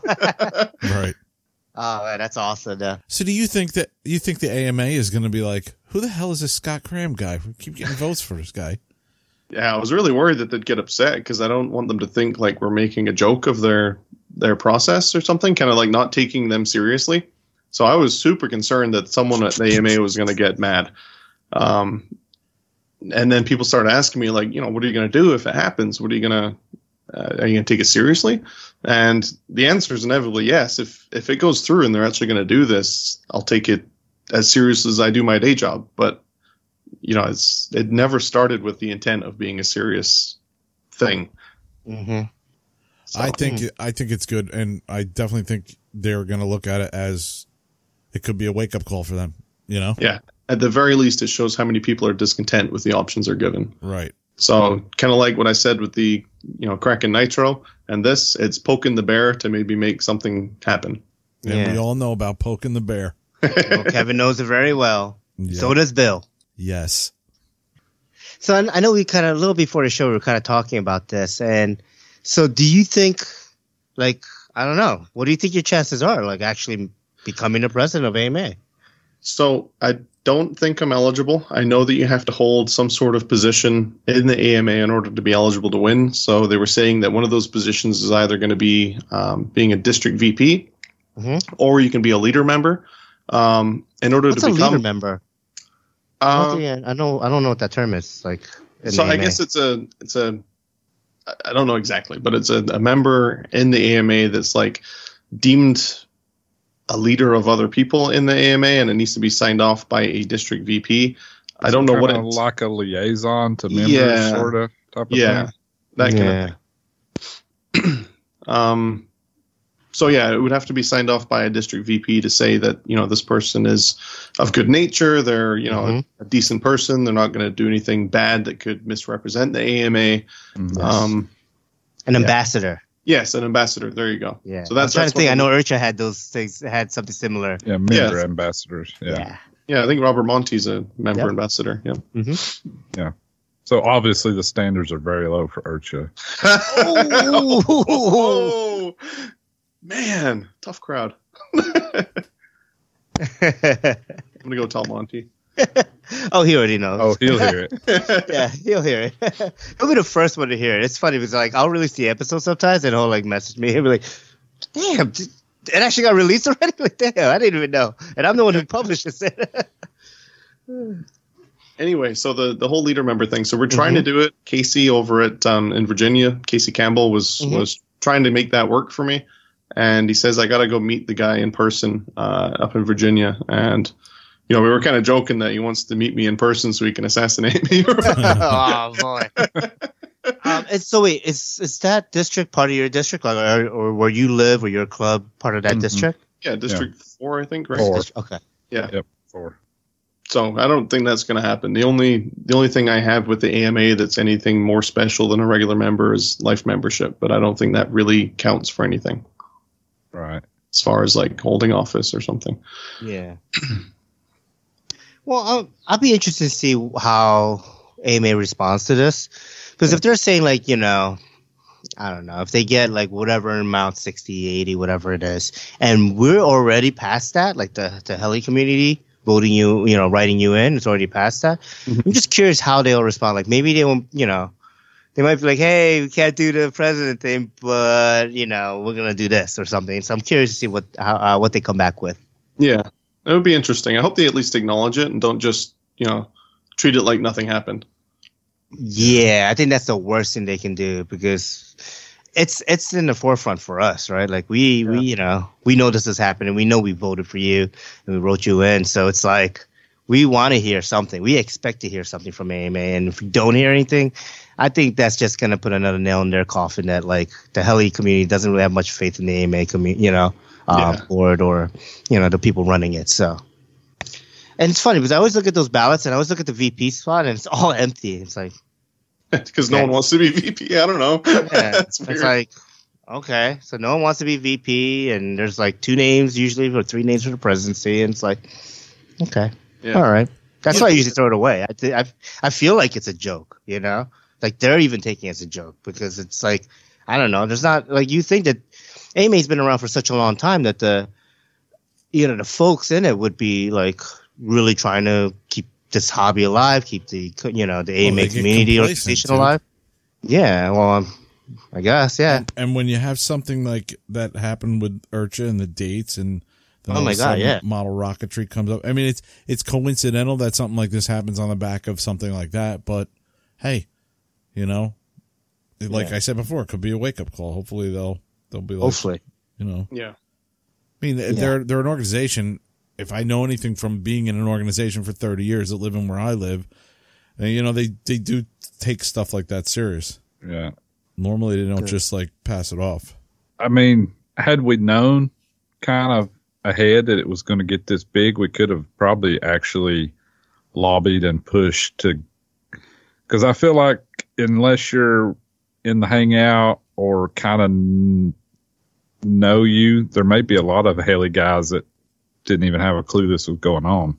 Yeah, Right. I- Yeah. there was a couple people that that posted. They wrote in. They're like, I don't even know who you are, but I voted for you on here because everyone else is doing it. Okay. I was like, thanks. I mean, like if we had talked about it a little more on the podcast or got on HeliFreak or reached out a little more, we probably could have got a lot bigger presence. Yeah, yeah, yeah, and- like Really. RunRyder, you know, all the RC groups, just all the other forums. Um, that'd be cool. I could have uh, made sure I was pre-qualified. You know, find find out how to get and hold a position before we even try and do this. You know, had it been premeditated. Yeah. Well, and that Still, that sorry. kind of buddy. Mhm. oh, go ahead, Steve. I got another question. Well, no, I mean, but to that to that point, like, I just feel like, I mean, how how would I word this so I don't sound like an asshole? I just think that um, if they don't give you that, if you got the most votes and they don't give you that, that's okay, right? Because you don't qualify, and and we understand that, and there are bylaws to being AMA members and stuff, but they have to acknowledge and do something. Whether you know, maybe you go against your district four as a VP who knows, right? Like maybe they they say, okay, well, we're gonna take a vote on this then.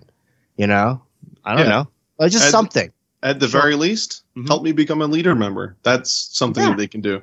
So Right. then now we're eligible, and we'll try it again next year, and we'll do it with intent and seriousness, and we'll do it right.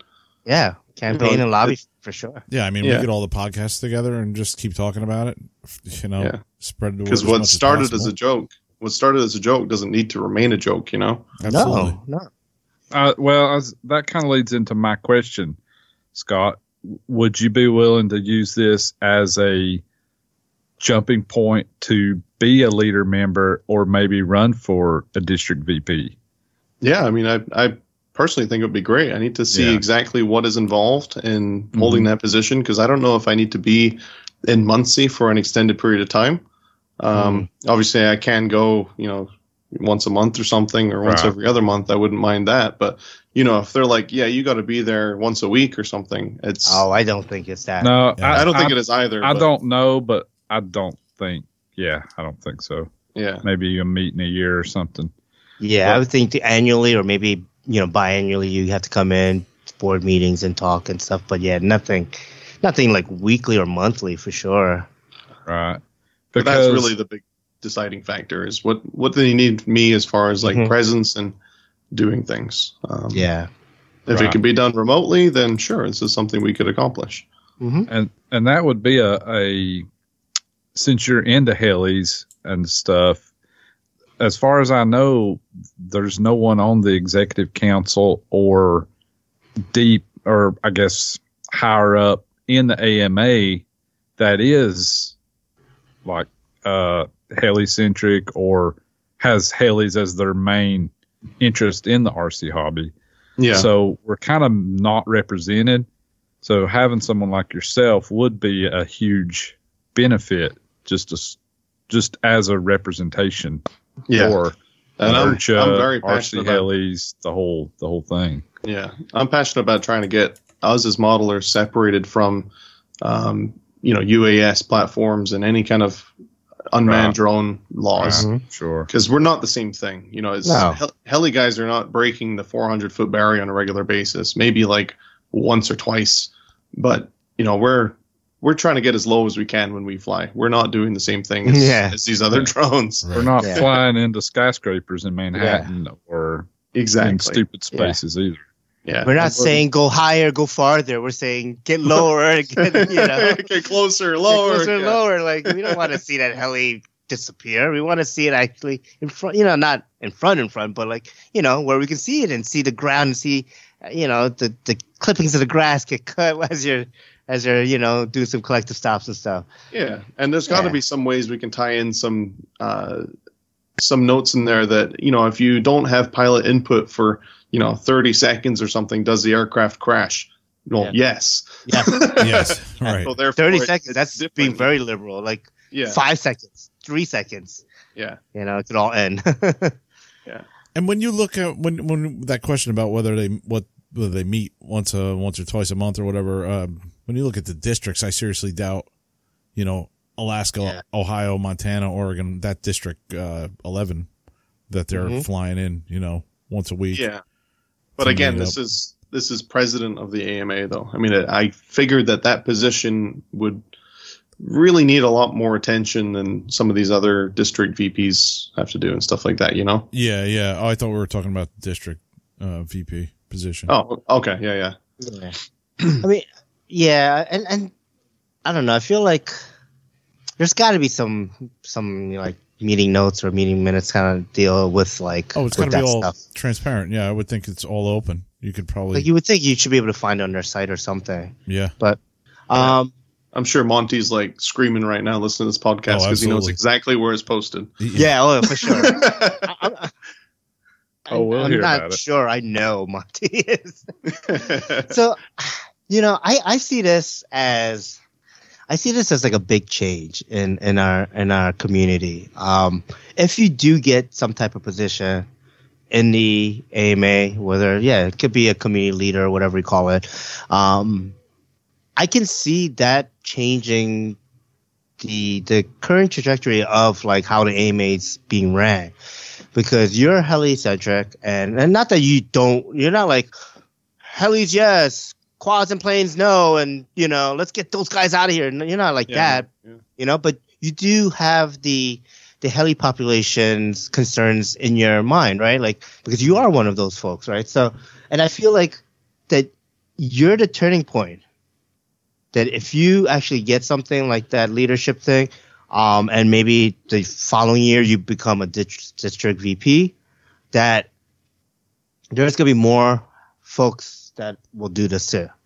like i don't think Yeah. it's just going to end with you like I, I think there's going to be more like the newer the more younger generation you know will kind of jump in and be like well scott did this and like that's not a bad idea it Why didn't can't seem like I so much thing, why know? can't yeah why So- can't i and Te- and have a more balanced ama because right now it's not balanced at all when you know ama can go to IRCHA and be like screw you guys mono rockets rock awesome bye move your shit you know Yeah. like that's bullshit like Well, I wasn't even thinking along airplanes, helicopters. I was just thinking, you know, Scott's a younger guy and can get in there That too. and and you know that kind of thing. Like has a different outlook on where the hobby should go. He's below, he's under sixty, so Exactly. Is, is that a thing i don't know it's i haven't really looked at the back of ama magazine to see like all the different district vps is that like a I don't see any young guys. there's none there's none in the 30s 40s I, I think most of them are retired. Speaking of which, I was going to propose Teschner twenty twenty two, maybe. Yeah, man. Let's or a do it. leadership role Let's do yeah, it. or Something. district 2 vp Oh, I something. thought court jester. He's going to be in Dorchester. Florida, so whatever Dorchester. district that oh is. shit, yeah yeah he'll be in a different district in florida right Yeah, he could be the grouchy old Florida guy that you know. Uh, with my white so wait are you telling me he'll fit right in yeah, yeah, exactly. exactly, dude. yeah, you guys missed out on your retirement podcast. You guys can go run the AMA. Yeah. yeah we totally missed that aspect. I will gladly head up the RC blimp community and anything that has to take place with that. I'm, I'm down for the Tanks and rocketry. I. I just like shooting shit off and never seeing it ever again. I think that's the perfect, um, you know. That was We me do at that Flight Fest now then. 2016 or 2017. I'm going to take a control line. Ah, That's a- you look out the control line. Rockets are the purest form of send it. Yeah, Yes. You know how they're all coming for your guns? I'm, I'm going to be coming for your control lines. oh, Yes. Damn. Yeah. damn. You gonna come for all my uh, Class G rockets, or you gonna be like, nah, you only get A, B, and C's now. That's it. No, I'm just None of that big. I'm just going to be running around with a pair of cutters cutting control line. It's going to be my platform. Oh my god! Imagine uh, what are those like? Those uh, they're like, I don't know if they're like turbines or something, but they're like the screaming Uh, control lines. Oh, pulse jet. pulse jets. Pulse jets, that's it. Yeah, the pulse jets, the pulse rockets, whatever they are. Yeah. I, I just if you need to hang on to something that's cemented into the ground to fly your model, I think you got there's a problem. You really shouldn't be doing that. I don't know. You guys don't do that? No, no, nope. Uh, it depends on how many drinks the night before. I just I just hang on to Rob Rob McClellan. He's cemented enough for me. Oh. He's cemented into the ground. He's got great footing. I don't, I don't know where I'm going. I don't know where you're going with that either. No. Yeah, but then to your point, it, I hope it does make other people kind of realize it's something that we can do. Because even you know, growing up as a kid and even as an adult, I would never have like even considered trying to do something like this. Mm-hmm. And this kind of opened my eyes that, hey, why don't you? Why can't you try and make a difference? Yeah. You know, Yeah. it's it's not something that is like this closed club. I guess if you do things right and you can get enough support, maybe you can actually get voted in Yeah. and do something. You know, Right. so maybe other people will do the same thing. And at the very least, like I've, you know, people started to mention things they're not happy with, and the magazine came up, and they were saying that, you know, nobody writes articles for magazines anymore that are helicopter specific. Why don't we start doing that? I mean, I've I'm trying to get the um, the contact info. I've I've got it written down on my other computer of who the person is that um, basically works in that magazine, and I want to ask them if I can start submitting articles. Oh, Like, why not? yeah. I mean, we we know a ton of stuff about helis, so why don't we just share it? Absolutely. Yeah, for sure. I'm Yeah. sure they'd be glad to have it too. You know, and it's you made a good point. It's like every, everyone likes to complain about shit, and everyone complains, right? Like whether Yeah. they like it or not. It's like, but if you want change, then Then do it. fucking- yeah, step Yeah. up and and be the change that you want, right? Like you wanna. You want like how you're saying that you know you kind of want to separate the the RC helicopters with the UAS stuff as far as far as the government's eyes, right? Because they, they see it all as one thing. Yeah. But like, and that's I'm sure that's everyone in a helicopter hobby. Like everyone's like, what is this FAA bullshit? Why do we have to do this? We're you know self organized and everything, and so like, why do we need this? So to get that type of change, is yeah, maybe you know, go go for office and and push that change that you want. To be 100% fair, though, I think that the AMA has been trying really hard to separate all Sure. AMA from the Yes. Yeah. UAS type stuff. and we also don't know everything that they're doing as well. We just know what they've told So us I- they're doing. So, Yeah. yeah. I think that's been their biggest part is trying to separate us from the quote unquote drone yeah. problems. Not necessarily drone hobbyist drone users, racers, freestyle that, but the the not in the hobby, either commercial drone or Yeah. the people that don't or aren't even in the AMA go buy something and then crash it. I mean, the, the easiest way I think is like if we're flying in an AMA field, then we should be governing ourselves. That's that's it. Like you know, we shouldn't have to like if you're flying at a park, sure, you got to follow everyone else's rule. But like if you're Right. flying at an AMA sanctioned field, that's the governing body that we should be paying attention to. Right. Not Yeah. And that's how it's been for like 80 years.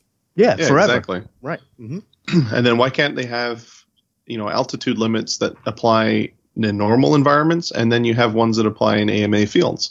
Yeah. Like, what's the what's the problem with that? So there's a you know a field where people do pattern flying. You need to break the 400 foot barrier. Cool. It's in an AMA registered field. They know where it is. Yes. Um, I mean, hell, even give us a TFR over the field for the event. You know? Right. Right. yeah. Right. That's been the the the the biggest problem of this last little spat with everything is no exceptions whatsoever. Yeah. But that's the same part or that's the same point. 107 certificate uh, holders can get exemptions to go over 400 feet. Like Yeah. that makes zero sense. You know, Mhm. sail planes, giant scale planes, pattern, IMAC, all that stuff needs to break 400 feet, or you just will not do it. Yeah. It's probably the control line guys. Maybe. Your control line must be under 199 feet. Uh, but okay. So that's so we'll see, I guess, right? Time will tell. So the today was actually the last day you can postmark your your votes for Scott, um, which is the, the Tuesday before the the episode is actually released. So by the time you hear this episode, I'm hoping. Uh, I mean, it's gonna definitely take some time for them to gather all the votes and figure out, um, do a count and all that stuff. Do they ever like publicly announce that stuff? Like I I don't, don't, know. That's what I'm wondering. anything. Yeah, I don't ever remember seeing results, but surely we can find out somehow.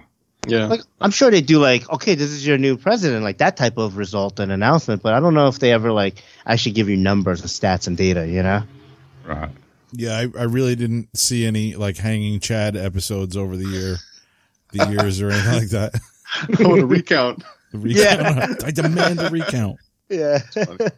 If I hear anything back, I'll post it up on the Hangout and tell you guys. Assuming it's not like you know stuff I shouldn't publicly talk about, but Um, yeah, if they tell me that you know we apologize, you lost or whatever due to votes or eligibility, yada yada yada, I'll post it up and share it with everybody. Yeah, Okay. because we're we're curious, just how many votes you do get, you did get, or whatever. Mhm. Yeah. And and who's the um who's the auditors for this voting? I just want to make sure. Are we gonna get uh, you know, what is what are those companies? Um, ah, what the hell's K, KPMG? Are we gonna get uh, Price one that the- Waterhouse? Yeah, the ones that do the Oscars and screwed it all up that year. yeah, yeah, they did, they did, they did. That was Steve they, huh? Harvey. Steve Harvey screwed it up. yeah. Oh man, I was actually talking, just talking to my wife about that. He was, she was watching some clip of Steve Harvey on the, on her, I guess, on Facebook or something. I was like, did that guy mess up on something? He still has a show. It's like, yep. They even called him back to do the beauty pageant the next year. Yeah, that's right. So Scott, as president, will you be deporting Trappy? Oh. Pulling my collar here. oh. No comment. No comment. no comment. No comment. Sorry, sorry. That's all the questions he'll be taking for no, today. I need to be a Thank you. presidential advisor so I can tell him. No, the proper thing is you need to do the Oliver North. I can't recall at this time what our action will be. Yeah. Do not recall, Senator. Exactly. There you go. He's set. He's all set. yeah. I got it all. We're good. He's ready to go to Muncie. Yeah. Look, I've been watching House of Cards. I get how this works. Yeah, yeah, just yeah, yeah. You know the politics behind politics, yes. Yeah, just watch all the TV and shows and movies about politics, and you'll have it figured out. yeah, Yeah. Just watch Howard Dean as what not to do. Nah, man. Next, I want to talk to Scott about the Nitro Kraken conversion Yeah. that you made. So, what was like? I mean, obviously you're a Nitro person, but what was kind of your thought pattern when you? Because originally you sold like your Goblin sport lines, right? Like your Thunder sport lines, and you just bought like two Krakens, right? Let, let me take a stab at this. Okay. Uh, Scott had a Kraken. He looked at it and he said, "This thing would be 300% more cool if it smoked." yes. Is that, am I close? You're pretty close. So when the Kraken first came out, you know, I thought it kind of looked cool, but I couldn't justify it because I already had Black Thunders and stuff, right? Mhm. So I was like, well, these already fly really good. I have no problems with them. I don't really want to change for no reason. And uh, I was kind of like, I don't, you know, I'm still new to electric. I'm not totally sold on it because I prefer how Nitro flies. I don't think I'm going to buy a Kraken. So then Shaggy Parker posts up a picture in the Hangout of a Microsoft Paint drawn Nitro Kraken. So he just like scribbled on a pipe and made some squiggly smoke out the back. He's like, "There, I fixed it. I will take two, or whatever." You know, in his post. Mm-hmm. And I saw that and I was like, "Yeah, that actually looks like it'd be pretty good." light bulb. and I've been, I've kind of thought about it before because I was like, "Well, I wish it was Nitro. Maybe they'll launch a Nitro." Yeah. And then when I saw that picture, I was like, well, why don't we try it? So I kind of teased in the comments. I'd be like, yeah, I might actually do that. It, it might exist. We'll try it. And uh, I kind of toyed with the idea, and you know, I didn't have a Kraken, so I couldn't really look at it and see what was involved and how well it would work. So I kind of figured, you know, I'll just get my hands on a Kraken at some point. So Jay Treadway bought a Kraken, and he had offered to lend it to me in order to kind of measure things up Okay. before he built it. So I took his kit and I started measuring up and modeling the gearbox portion of it in CAD. And then it was still not fully assembled. I've never seen a Kraken in person built. So it wasn't until um, XFC when I was looking at Paul's stuff when he came over for like a practice day. Yeah. He he flew down for a weekend and we practiced the routine and stuff together at my work. And I was really kind of looking over the Kraken going, this thing literally is perfect for a nitro yeah. the whole gearbox basically is everything that flies. Yep. Everything south of that is just free space. Yep. And then the canopy was already like pre-cut to accept a tank and a pipe. Right. Right, right. Yeah. With those side panels, right? Yeah. Yeah, you only had to make like a small divot for the pipe to fit into in the side. So I was like, Mhm. well, hell, why don't we do this? The width of the gearbox was close enough to the chassis of the Black Nitro to Okay. where it, it bolts up. So all I really had to do was was take both side frames for both helis, Mhm. um, draft them into CAD, and then combine the drawings together. So I had the front and the tank portion of a Black Nitro, and then the upper transmission and boom area of a Kraken.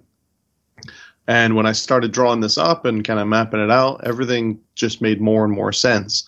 And you know the the main gear were the same number of teeth. The gear ratio is all the same. The one way is included inside the gearbox instead of in that 60 tooth gear. Mm-hmm. So like every as my I worked my well along the project, it just got easier and easier.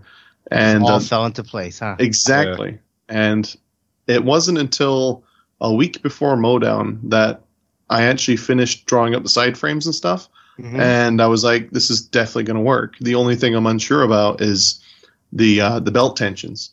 So mm-hmm. the black nitro, the boom slides with the mother plate. Yep. It does not do that with the Kraken. It's attached to the side frames.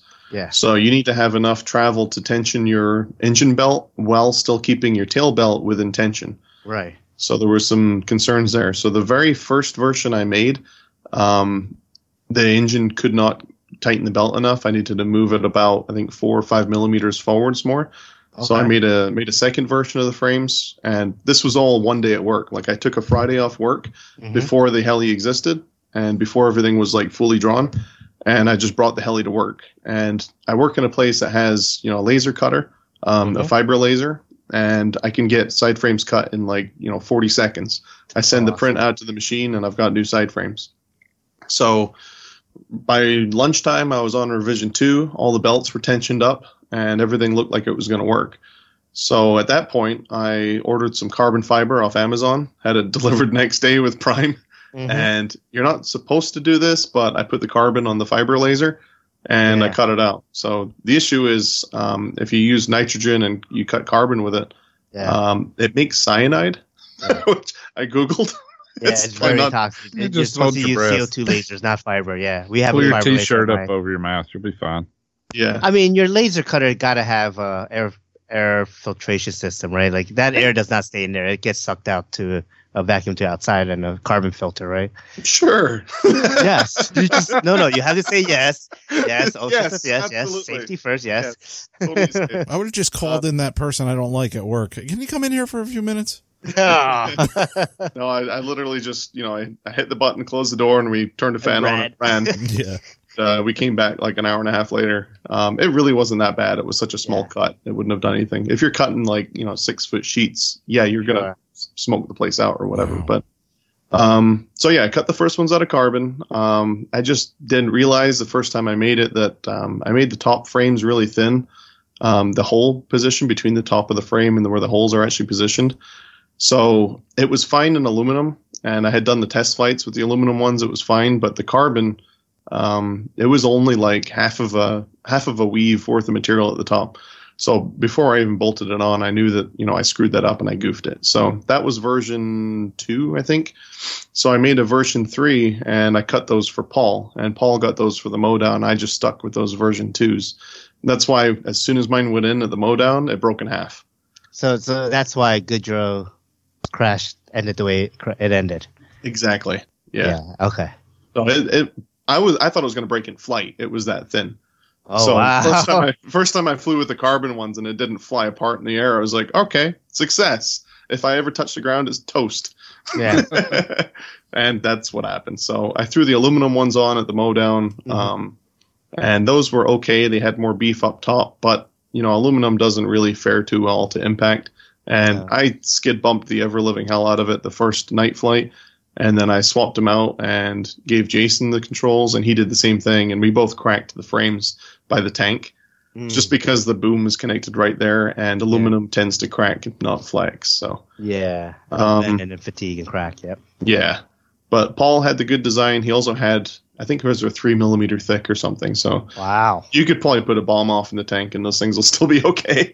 Three mil, that's that's hefty. Yeah, it was it was good stuff, and he got it from Dragon Plate too. It's like real solid carbon through. Yeah, through. yeah, yeah. It's good stuff. Through and through, right? Okay. So he nice. could probably crack a runway with those. nice. Oh, nice. Uh, so then I got another set of what I call V4s. Those are the ones that I sent the information over to SAB Mm-hmm. Um, I gave them the prints and stuff because they were going to basically work out the what parts need to go with it, and they're going to label it, do a manual, and all that good stuff. Because during oh, the mowdown, so awesome. Yeah, yeah, they called me during the mowdown, and and they were talking so, to me about what what was that? So whose day? Was it like Enrico and Stefano or? No, it was it was Bert and uh, okay. and Kyle. Really, it was mostly Bert because he was work, kind of working out the deal. Um, Enrico was a little bit involved because people had been contacting Enrico asking to pre-order the Nitro Kraken, and you know he wakes nice. up and he's like, "What? what are you talking about?" So then he calls Bert and he's like, "Well, what's going on down there? And what are you guys doing?" And and this all kind of came about. So yeah, um, I probably should have told more people um, before I just busted it out at a no, I think you did it perfectly. I know. I, I, I know you told me you showed me a video like a week before of you flying in it, and at first I'm like, okay, Scott's flying a nitro, cool. Yeah, you didn't. Then I'm looking at it, looking at him like, what is that? Why is it so thin? Look, wait, wait, it's a goblin. I can tell. Oh shit, it's a kraken. Okay, now it all clicked. yeah, I remember when I first sent it. I think you just wrote back like "nice," and I was like, "Yeah, like man, cool. I really, really expect more than that." like, wow, Steve's a dick. yeah, yeah, seriously. I gotta look at that. I gotta look at that message on. yeah, I think I just went quiet after that, and I was like, "Okay, um, all right, I'll just go do something else."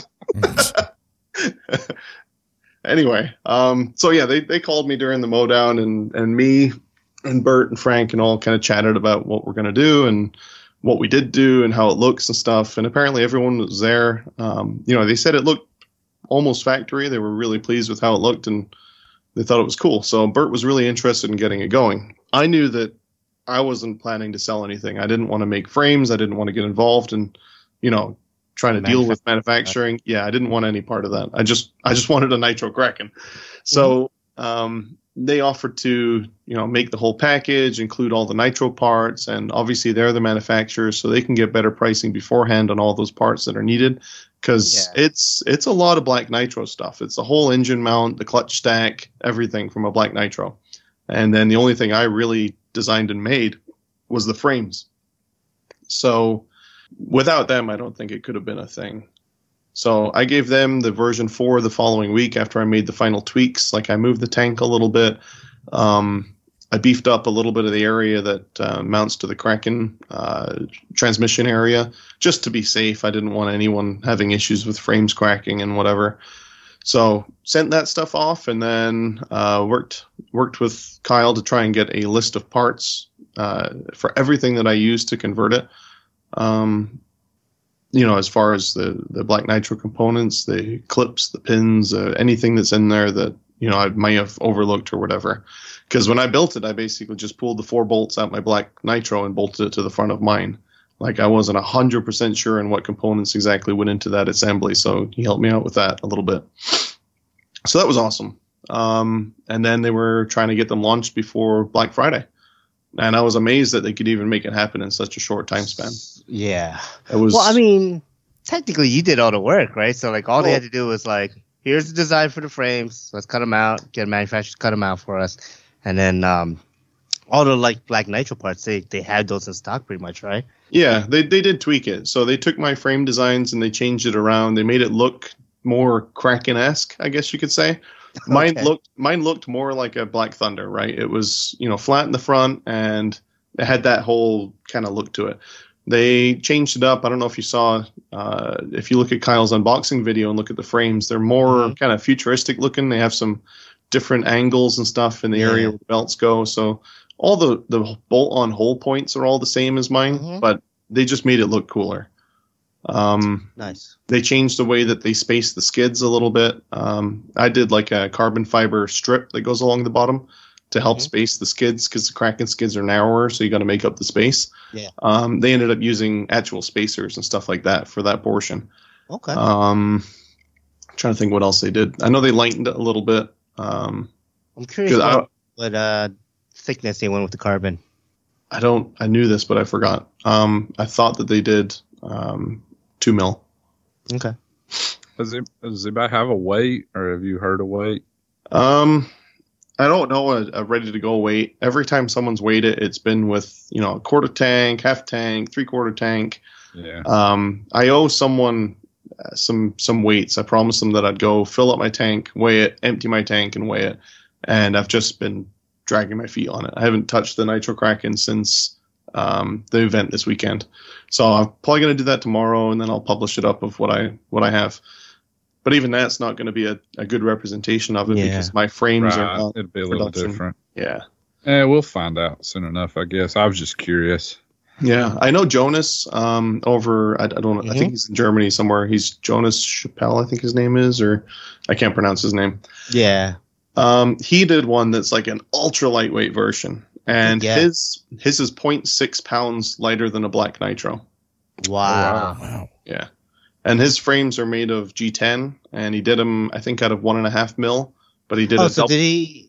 Did you give him the design, or did he? I thought I thought you guys like he, sh- you shipped him out a frame set or something. I didn't know he uh, made him out of different materials and stuff. so before um, before I gave anything or even talked to SAB, um, I Mhm. was talking with Jonas, and uh, you know I showed him a video of what I did. He thought it was cool, and Yeah. he's the guy that did the 570 Nitro.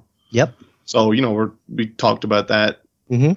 endlessly when that came out because I was totally obsessed with that project when it first Yeah. announced. Just just Um, so our listeners and folks know, I think it was the MRCI 570 conversion, right? Yeah, it was originally his, and then MRCI I guess was taking the project, Mm-hmm. and um, I think that that whole thing fell through unfortunately, but. Yeah. Um, regardless, though, I mean, he kind of, you know, worked with me back then. I was Yeah. trying to build the first one in the States before it kind of fell through and whatever. So as soon as I had mine done, I was like, hey, look at this. And uh, he was all excited. So I went ahead and sent him the drawings for the side frame so he could make one too. Because the, um, the BK one, the SAB USA conversion, I think Mhm. is just in the US. I don't know if they're selling it internationally, but I think the intent was just to do it for the US market. Oh, really? I didn't know that. Oh, I didn't. Yeah, I didn't know that. I, why would I don't know why anyone would do that though? Like, why limit your market Uh, I in mean, a know. market that's so I, know? I think they wanted to see how it did first.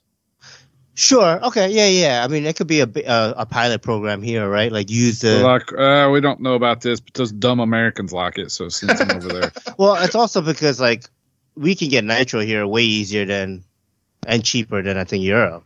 Yeah. Yeah. So I think that had a little bit to do with it. Um, I don't know if if they actually would sell it. Like I'm not that in the know with this portion of it. Mhm. Um, I'm sure if someone internationally tried to buy it, they'd still sell it that way. But yeah. no, the whole intent was it was for us here in the U.S. Yes, for our fuel heads. Yeah. So I mean, that's got to be pretty.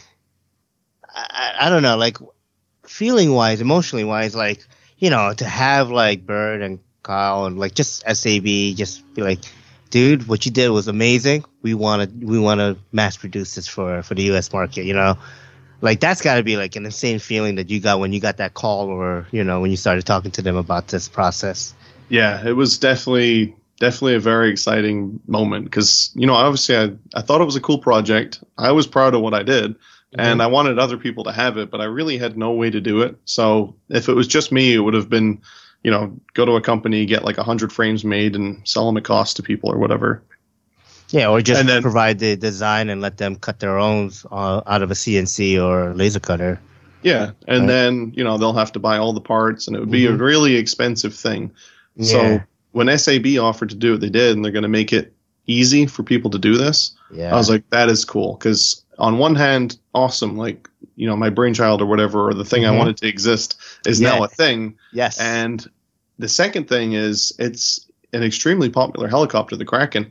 So Yeah. if this gets people to even convert and try nitro that wouldn't necessarily do it, now we've got more nitro people. Yeah. And you know, we need more nitro people in order to keep that part of the hobby alive. Mhm. Yeah, hundred percent. Yeah. Can you talk to us about um, when you first built it? What was the experience of your first flight, the maiden flight?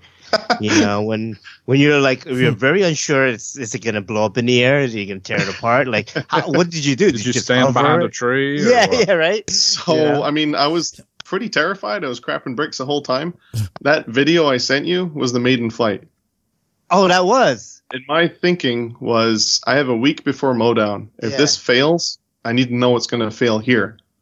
Yeah, but So- you didn't take it that easy. I mean, No, I, I picked it up off the ground and it didn't explode immediately, and I just Uh-huh. started beating. So it, it took it, and you know I was scared the boom was going to hit the blades at some point. So everything I did, I tried to make sure it wasn't it wasn't going to come towards me if the worst happened. It was just going to explode hit the ground. So um, it did well. Everything seemed to work, and then I just progressed with being more aggressive with it. And then I started doing over speeds, and then I tried doing tail slides, uh, you know, disc out tail slides and pulling towards me to see if it just explodes and eats the boom. Um, but yeah, it it was just fine. It flew just like the regular Kraken, except uh, you know a little bit less ballistic with the power. Yeah. Um, how how was the matchup from the nitro motor? How it how it delivers the power, and then like the you know the, the Kraken has a pretty high like the, the design of the actual Kraken itself has a quick like agility to the head, right? It's like a Yeah. snappiness. You know, so how did those two play together? Like was it was it a match made in heaven or was it kind of like, oh shit, I'm just I'm pulling a lot of degrees and it's going quick and you're like, you know? well, no, it's actually it's not bad. I mean, it's it flies as far as collective a lot like my Black Nitros. Um, Mhm. I run a lot of collective on Nitro. I run 15 degrees. Oh, wow. Um, and I kind of burp and far into that, and I stay out of that range when I'm not using it. Mhm. Um, but it it made it feel more crisp. So I obviously love the Black Nitro, Mhm. but it doesn't feel super precise. If I was to explain it, it feels like there's more expo than normal. Okay. So when I built the Kraken one, it felt like everything was dialed and it was crisp. Nice. So it, it had all the features I loved about the the Black Nitro, but it, it gave me a little bit more precise flying. I was like, that is nice. Awesome. Awesome. Um, let's talk about durability. Did you do any stress testing or durability besides just flying it hard? But did you like, I don't know, what 50 degrees of full elevator look like on this, you know? Did you do any type of uh, durability test? Did you change anything on the head or like any other like design changes before you were like, here, Josh, go fly it, you know? So the one that Josh flew, um, there was no durability testing, and like I said, I was waiting for it to explode. Yeah. because it was the first version frames. I was terrified there was something wrong. Um, and you know, as you guys saw in that video, yeah, it split apart. Yeah. but Josh, he was the durability test. Yeah, exactly, yeah, yeah. I gave the sticks to him, and that was it.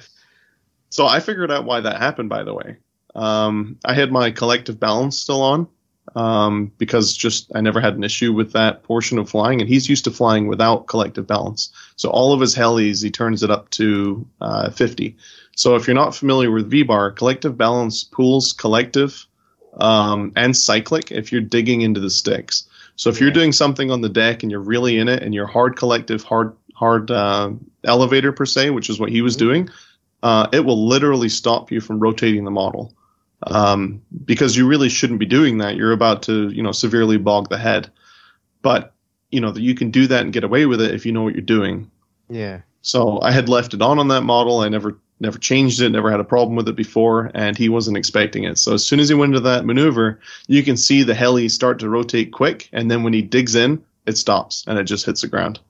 Ah. And it as soon as it went in, it was the first thing he asked me. He said, "What is your collective balance at?" so it's kind of funny. So it's, it's cool. see that's something new that I've never really messed around with or really heard people talk about. The collective balance is that one like you know when I'm on the bench and I do like full collective and then full elevator, you'll see like the swash go full elevator and then it'll kind of ease off on the elevator because of. So that's what that collective balance is. That is what that is. So if you bring it up to 50, it still does it, but not nearly as much. Um, you, you get a lot more blade bark in the air because now it's allowing you to hit a higher degree of collective uh, and cyclic. And on that one time, blade. right? Mhm. Yeah, exactly. Ah. So it does. It can cause other problems. You know, it's it's harder on the airframe. It's it's might cause a boom strike if you do certain Right. things at a certain time. Mhm. Um, but again, if you if you're used to it, you know what you're doing. It will not cause a problem, kind of thing. So I don't recommend everybody rush to the radio and go pull the you know collective balance out because it does help in cer- most situations. Um, but when you get you know no mistakes high off the ground and you're really on the deck, Yeah, it can yeah, be yeah. the difference between plowing it in and staying in the air. Right. Yep. Ah, that's good to So know. So that's what happened. It wasn't his fault. Um, He felt absolutely terrible for it, but you know, I, I told him it wasn't a big deal, and I told him, you know, if you put it in, you put it in, make it look good. So that he did. Um, I mean, I don't know. To me, anytime Josh flies, he, he makes any helicopter look good. Even if it's someone else's and he flies really high up, it Yeah. just it still looks great. Like his maneuvers. yeah, he's an awesome pilot. So, Yeah. yeah, I wasn't upset. Um, but that was durability testing. Um, Mm-hmm. And then I durability tested it at RCHO about a month ago. So I had the you know version four production style frames. Okay. Yeah. So and, uh, huh? Yeah, there was a, a video, live video on RCHO of me flying the Kraken, and I'm doing like these piro TikToks from left to right, uh, about eye level maybe. And me being an idiot, I'm like so impressed that it went so smooth and in such a straight line. I wasn't thinking of what I was going to do after that which seems to be a reoccurring theme in my life. I was going to say that. so as soon as I'm like ready to do something else, I haven't put any thought in what I'm doing. I have no clue. So if you look at the video, it just goes like and it just flips and does weird stuff. Like I pull out of it and then I drive it into the ground. so Damn but the frames were fine. There was no damage whatsoever. Um, literally, it just broke the boom bolts. The boom was actually okay. Um, if I didn't care about the scratches and stuff on the boom and the chips in the paint, I could have just put new nylon bolts and new main blades on it and flown it. Wow. Yeah. so it's it's sturdy. Good. Yeah. Yeah, that's good. I gotta I gotta look for that video. Do you know who posted it? Was it Jay or? Yeah, Jay Jay posted it. It's okay. uh, if you go to the RCHO Facebook page, it's yeah. um, you know, a couple scrolls down. It's it's a night flight under the lights. It was on a Tuesday, I think. Awesome. Okay, I gotta check that out. Awesome. Uh, let me ask about CG. Does does anything change with the CG with with having a you know conversion? Uh, At least on your versions. I mean, obviously the production SAB conversion could be different because they did change things, but on yours, like the, the one that you designed, your version four frames. Yeah. So I run a I run a 5,000 milliamp pack. Um, okay.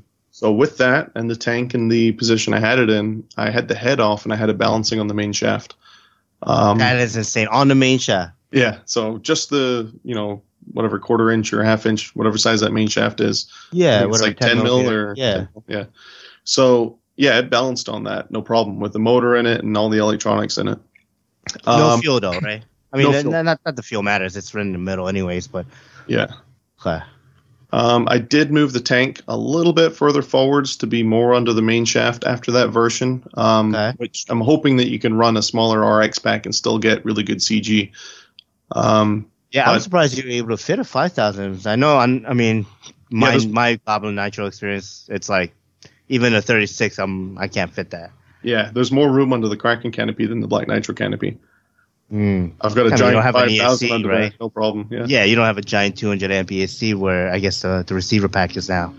So. Yeah. Hmm. Uh, what about gearing?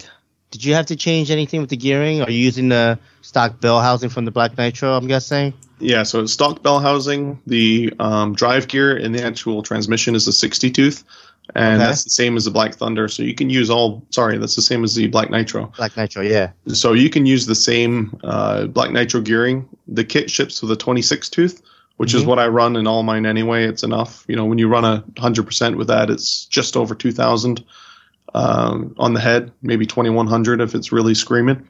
Mm-hmm. uh, some people do prefer a higher head speed. I know Jonas likes to run a 27 or, or 28. Um, but get what, like a 23, I guess?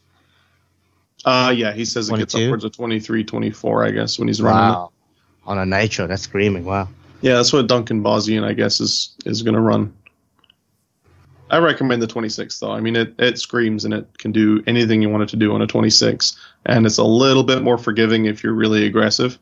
Um, and it can hold, you know, 15 degrees. I can do a, a vertical punch out and leave it at 15 degrees of pitch straight up, and it doesn't, you know, overly bog the head. Wow. 15 degrees too. I'm like on a nitro. I'm scared to run anything more than 13, 13 and a half maybe. Yeah. That one in uh, Rochester, that was running 15 degrees. That's why wow. it does that really hard, uh, like stop thing I do when you do those, yeah. like, I don't know what they're called, those little bunny hop things away from yourself. It's like brutal when it goes like burp, burp, burp yeah. all the way down the field. Yeah. Oh, nice. Okay. Now, is that because there's a difference in torque? I would guess. Yeah, so you're you're, you're getting a gearing advantage. Yeah, with the 26 tooth. And do you think that would change running an OS, like a 105? Because I know OSs and YSs they they kind of like the t- top RPM speeds are a little bit different usually. Yeah, I think YS is what seventeen thousand max. I think mm-hmm. is a max of the usable RPM. Yeah, um, that's actually a good question. I don't have a lot of experience with a 105. Um, if I am correct, I think they operate at a lower RPM. Yeah, I believe so too. Like a little lower, like 16 something. Yeah. So then in that case, you might want to jump to like a 27, but um, it all depends. I mean, Nitro, you don't need more than 2,000. A lot of guys run like yeah. 1940 RPM and they're more than happy with the performance. And it weighs a lot less than the electric too, so you really don't need it. Okay. I don't think I have any other questions, right? We talked about gearing, we talked about CG, we talked about the conversion and um, SAB taking over on that and leading the way with it. How yeah. much how much stuff from the stock kit will you not use? Like, mm, good question. Like so, if you don't have anything, you want to buy a Kraken, you want to buy a conversion kit. I, I, assume side frames, but is there so anything you, else you could sell maybe to recoup a few bucks? Pull off the carters, you pull off the battery tray, the battery tray slides, the ESC tray. Mm-hmm plastic joiner for the ESC tray, the motor mount, the motor pinion, the motor shaft support, that little L bracket that goes in the bottom. Yep. Um, and I think that's it. Okay, so you could possibly get a few dollars for that. Yeah, stuff. maybe. Yeah, yeah, easily, easily a hundred bucks or so. Yeah. Yeah. Yeah. Offset the, the cost of the conversion a little bit. Yeah, and those parts do get damaged in crashes anyway. The um the battery rails and stuff. Oh, definitely. If you have yeah. a bad enough crash, so I mean, I I've used mine already because I put my electric one in at Mowdown, but mm-hmm. I had all the pieces I pulled off my nitro converters. Right, right. It worked out. So yeah, you nice. can probably find some people to to buy it. Yeah, nice. That's cool. Awesome. All right. So, are you gonna be getting a kit, a conversion um, kit? I'm gonna try and get one. I'd like to have a production one. It'd be really cool. Yeah. and uh, yeah, it'd be at least to get the black nitro parts to rebuild my my black nitros. I, yeah, I, I didn't think about that. right. I got a carcass laying over there that's been stripped of all its stuff. Know, yeah, it's, it's so like, sad looking at that. Because you what, use um, the tank and uh, the tank mounts, right? The side tank mounts and everything for the yeah. for the conversion. So yeah. Okay. So I have a I have a black nitro sitting with nothing in it. And it's extremely tail heavy right now. yeah, you're what, not balancing that on the main shaft. yeah, you were talking about you know selling the extra parts. It's really quite easy too to convert them back and forth.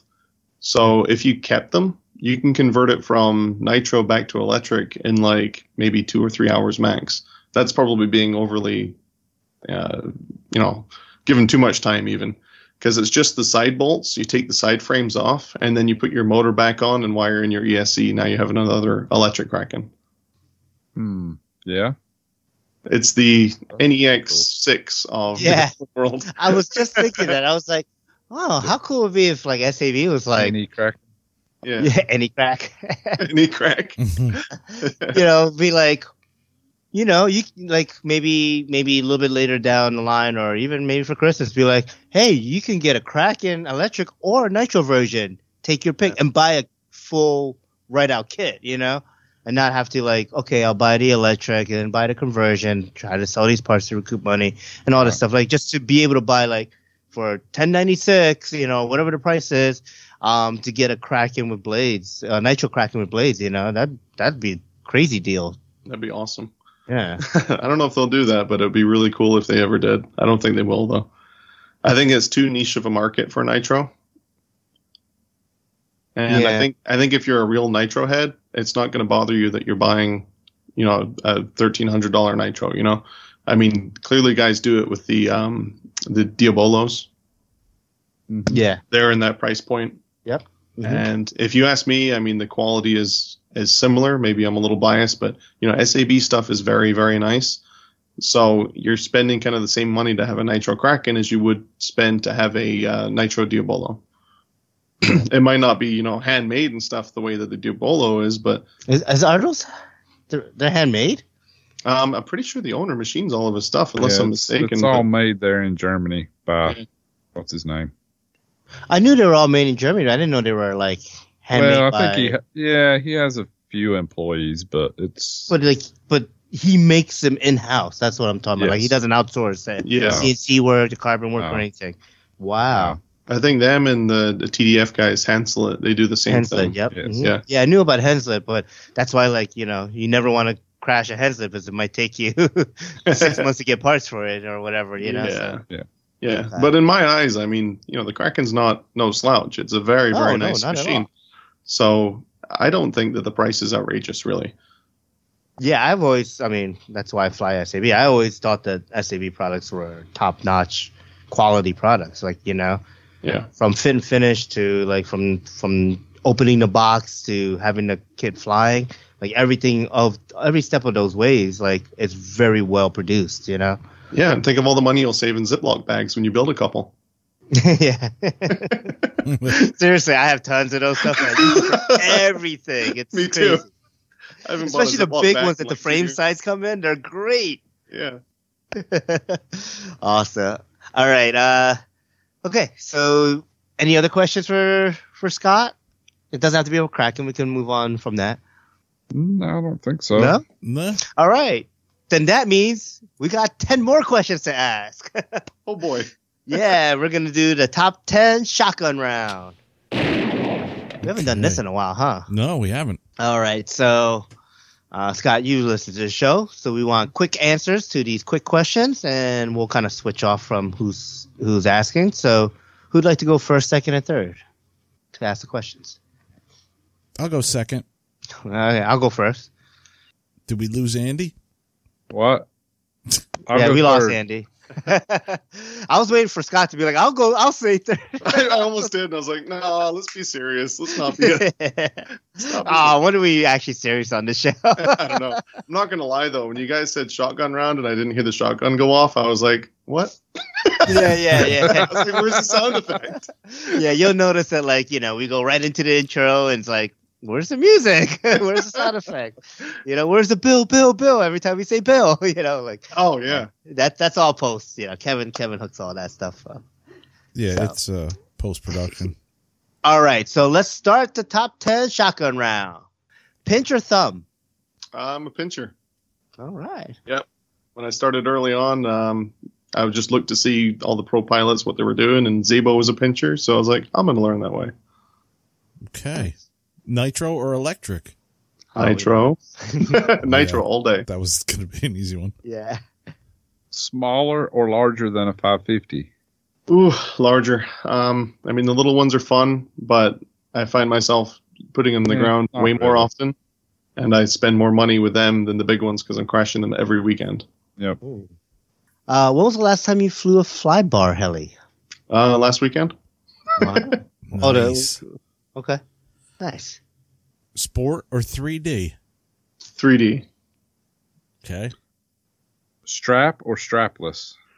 strap. I tried strapless once, almost dropped the radio. Not a good thing. Because when you're a pincher, you can't really get your hands around it as easy. So Yeah. Uh, coreless or brushless servos? I run brushless. Um, I just when I got back in the hobby in 17, I ran with those and haven't had issue. So Mhm. stuck with it. Okay. Cool. Fuselage style or pod and boom style? That's a tough one. I love Pod and Boom because that's what I grew up with. But if you consider Goblin's fuselage, Yeah. yeah, I like those. Okay. Low or high head speed? All of it. All Yeah. as, mu- as much as you can get. I think my, I think my Oxy was running 2900. Damn. You're Oxy You're, 5? you're five? Yeah. Holy shit balls. I'm trying to think of like, Kevin's Five. like, 29, that's not all that high. Oh shit, a five? That's way high. yeah, yeah. Well, I know I said Something he like on a Oxy four. 5. Okay. Sure. 29. That's not too bad. I think I'm 17, 19, and 21 on mine. My Oxy I'm working. 5. I'm working I'm on just gearing my 570 to do the same thing. Jeez. Wow. Awesome. Okay. And the last question we got here is do you like uh, big events like IRCHA or smaller events like RCHO? So big events are really fun, Mhm. but most of the time, like I try and help as many people as I can. And at big events, there's there's always someone to help. Yeah. Um, where sometimes at small events, um, you know, you can get more like one-on-one time with someone. So sometimes there might be like a new pilot that's trying to work on moves and stuff. I can help them with that. And I get a little bit more flight time in small events too, is like playing around. So usually small events are my favorite. Yeah, man. Who else is gonna play with the tree gap, huh? Exactly. Like that event was probably my favorite event. And that's your first time at Rochester, right? Yeah, I've never been. All right. And is that gonna be something you'll you'll try to make next year too? Absolutely, with a night rig. Oh yeah, yeah. You saw, yeah. You have it's, the night rig stuff was a lot of fun. Do the fireworks. You that Yeah. uh, that was that was great. I was dying. Like I wanted to be up there flying at the same time. I was like, you told me I would have let you fly mine. no, no, no. No. Next year though, I don't we'll do it together. I mean, I, I felt so bad when when Diamante crashed out during his solo night flight. A- after the like, I had two packs. I was like, dude, fly the second pack through the fireworks, man. Come on, do it. And and I was guiding him like, dude, hit, hit, go for Drew, go for Drew, go hit that T Rex, do it, do it. Like I was, you know. And then I was like, yeah, go go hit the fireworks too while you're at it. I, I don't think my cheeks have hurt that much from laughing and smiling at any event. yeah. Yeah, it was a good event. Even when I, I remember when I first drove up, um, and pulled in, and I was like, "Oh, cool! I see your truck." And then, and then I get to the flight line, and you're like playing with a cone. I'm like, "What the hell are you doing? You're cracking at a cone, trying to pick up the cone with your skids." I'm like, "What's going on?" I forgot about that. Anyways, all right, cool. Uh, let's move it on to news and announcements. News. And announcements. All right, what do we got here? We got some good I stuff here. saw Rotor Tech is teasing their 610 blades. They're pretty. They're very pretty. Yeah, they got a, this would be the 610 Ultimate. Yeah. And they got some cool paint, Mhm. like uh iridescent, sparkly kind of paint. Yep. I don't know exactly what you would call it, but it I don't know, but definitely they're looks pretty. neat. Yeah. Yeah, they must. I wonder what they look like under the lights. That's gonna Yeah. be cool. The Yeah. the 700 Ultimates are probably the best looking night blade. Like, The orange Best- tip ones, right? yeah, the orange tip blades Mm-hmm. look probably the best of any blood non non lit blades under spotlights or floodlights. Yes, I They're agree. They're I, really cool. I think Yeah. that the um the purple and the white though is going to be their new ultimate scheme across the board. okay. Okay. Yep.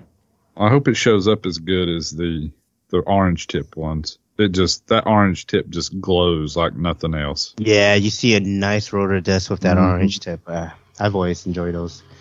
Um, cool. Yep. So look for those coming soon. hmm And I'm I'm a little cross on this, and it's because of the name. What's up, buddy? hey, buddy. How's your new helicopter, buddy? Haven't we had enough goblin talk this episode? I mean, Uh, Jeez. SAB. Yeah. I know, Kevin, right? Nothing wrong with that. You hear that, Mike Everything Sobey? wrong Oh, with sorry. that. Mark Selby.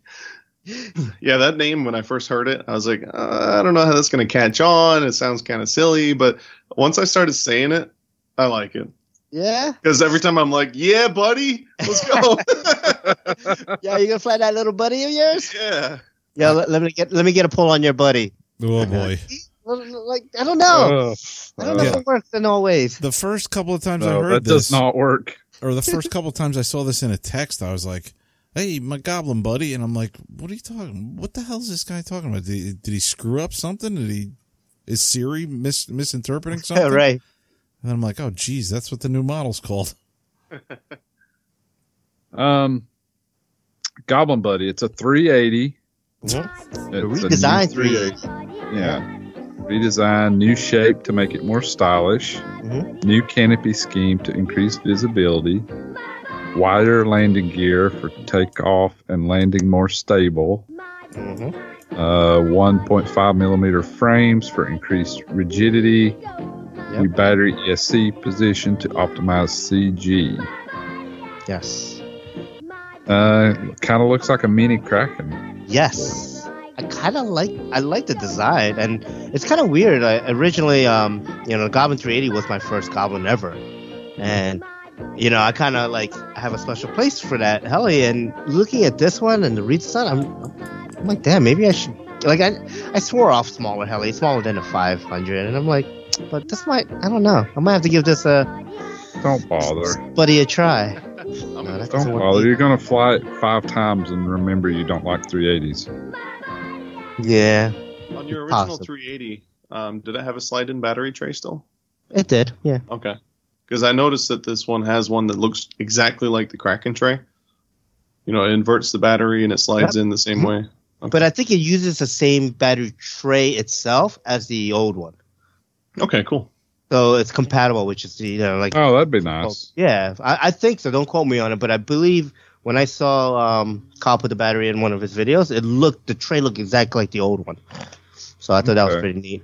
I do like the new skids. I you know I never like the carbon fiber skids. I'm always uh, you know, you know nah. so yeah, it's I got kind like of traditional plastic.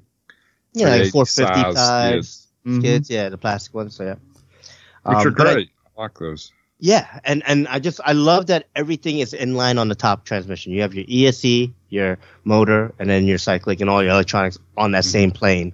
I, I love that design, you know, and that's one of the things of the Kraken that I really thought was amazing about the build is that like everything you just build is just like kind of like all up top. That CG is just you definitely feel the CG difference. So yeah, now this So- gonna be cool. To quote SAB, it's the Mhm. perfect machine to have a lot of fun. Buddy. Buddy. Wasn't there a kid's doll back in the 80s, my buddy? And didn't they base Chucky on that? Probably. Yeah, yeah. The Chucky doll was like Buddy or something like that. My like the, buddy. the type. Yeah, my buddy. Yeah. Okay. Um. All right. I'm just wondering if people are going to get freaked out while they're flying this thing. At least they didn't call it Goblin Cabin Cabbage Patch or something. That'd be even No, worse. the next one's going to be called the Kool Aid, dude. It's going to be, oh yeah. oh, yeah. It's going to be So. the, the Macho Man Randy Savage edition. oh, yeah. uh, Chucky so- only had one blade too. Chucky only had one. Yeah, blade. that's true. yeah. True. Very true. Yep. uh, I wonder if they're gonna make a, a three bladed buddy. No. No. Yeah, it's going to be called the Master. See, Buddy and Master. Uh, the buddy master. Okay. Okay. Uh, I think they're gonna come out with it. It's gonna be like a a 420. It's gonna be the Goblin Daddy. And then a goblin mom. It's gonna be like Baby Shark all over again with just all the different, different, you know, mommy, daddy, grandma, grandpa. I still like the Kool Aid. Kool Aid Yeah, yeah. What else? Can, what else they have from the '80s that we could call it? yeah, but know. at a at a price range of 398, um, I don't remember how much the original Goblin 380 kit would cost. I wonder if it's around the same. maybe if they make a 285, they can call it the SAB Alf. You know, like from that doll. Nice. Yeah, Mm, not liking Not that. too hard. Uh, Like Al. No, I like Alf, but no, trying a little The hard. Captain Planet edition. the Captain Planet, the Rick and Morty. We could get a Johnny Oh. Five. It's got to be from the Foz. 80s, dude. Eighties. Um, Yeah, uh, what's the other one? What's the what's the guy? Not Rick and Morty, but it was Rick, uh, Morty and something. what the hell? It's not a cartoon. It was like a live show sitcom. I can't think of the name. You, uh, you know, yeah. Okay. Um, what else do we have here? The Protos 380 Evolution Oh, they're will bringing be this back back. in a couple weeks.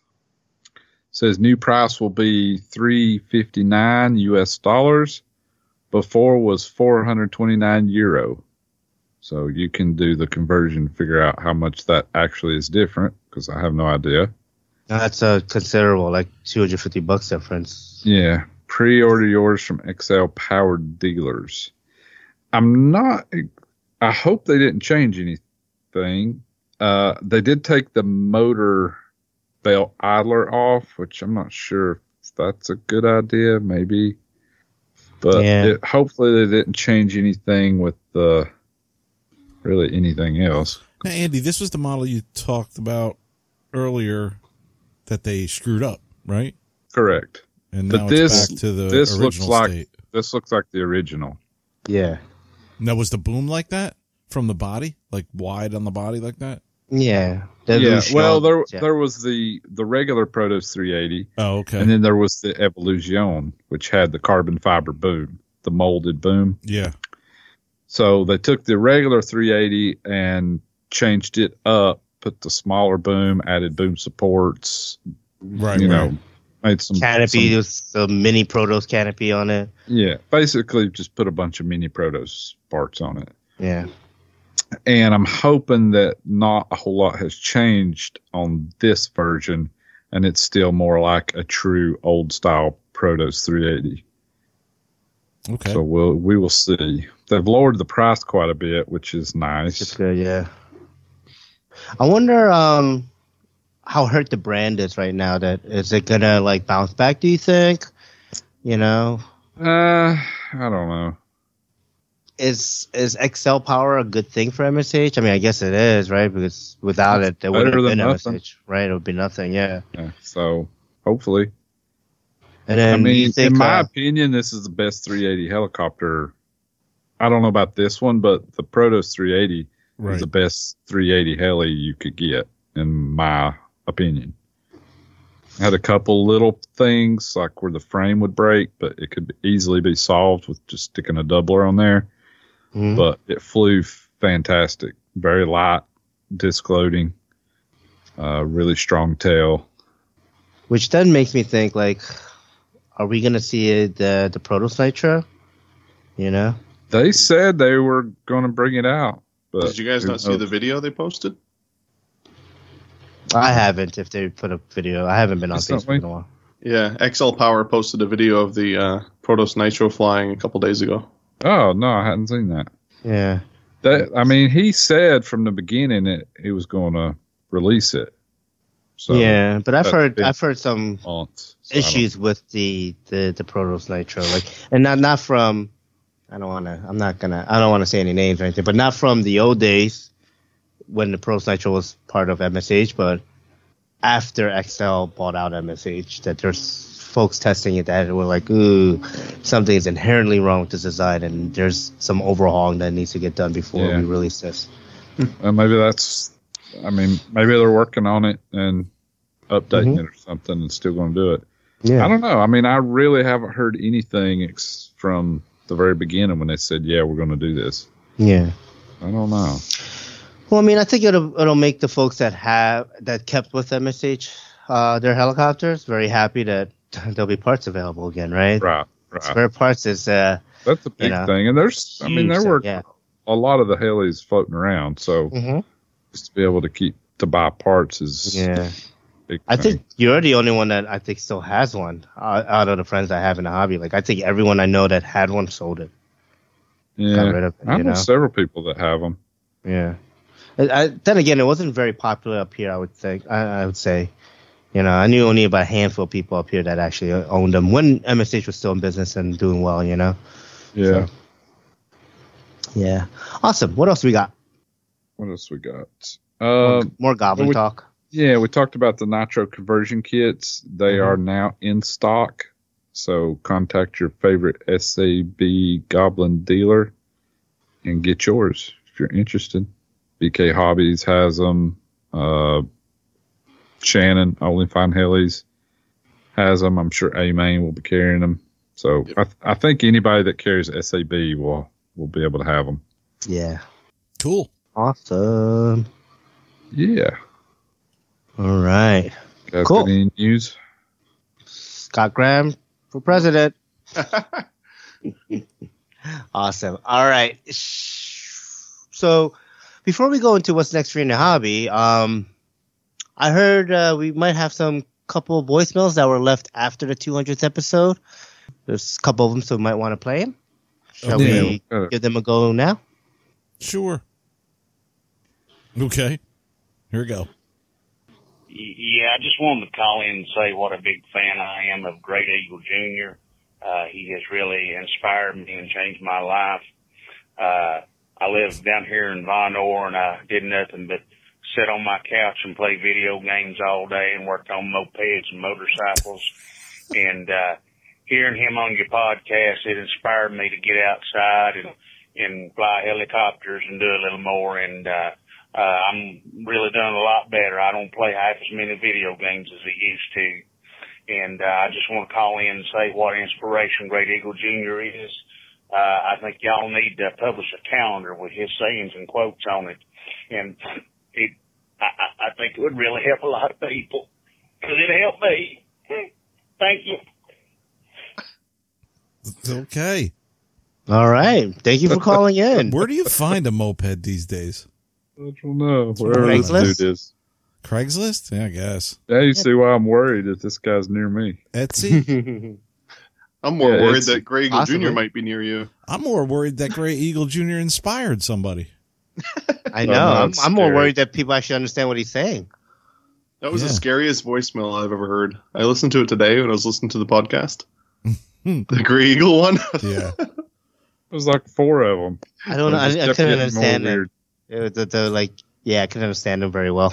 Scott, did you get the feeling I was that you were trapped in somebody's basement and you were going to have to hack your foot off to get out or something? Or yeah, and I'm like, maybe he's not joking. yeah, Not Maybe you guys that, are actually in trouble.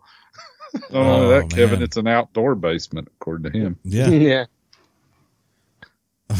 Okay. Awesome. Here's, Right, the, next here's one? the next one. Hey guys, Rocky Boy here again. Uh, I just got done listening to episode 200. Loved it. Awesome, man. It was uh, a real fun one to listen to. As actually uh, one of my duties, I suppose you say, as uh, being president of our club here is uh, whenever we have members that uh, that pass away, um, one of the contact points for uh, for helping to deal with the RC estate, um, which you know we talked about retirement there in the, the last episode and.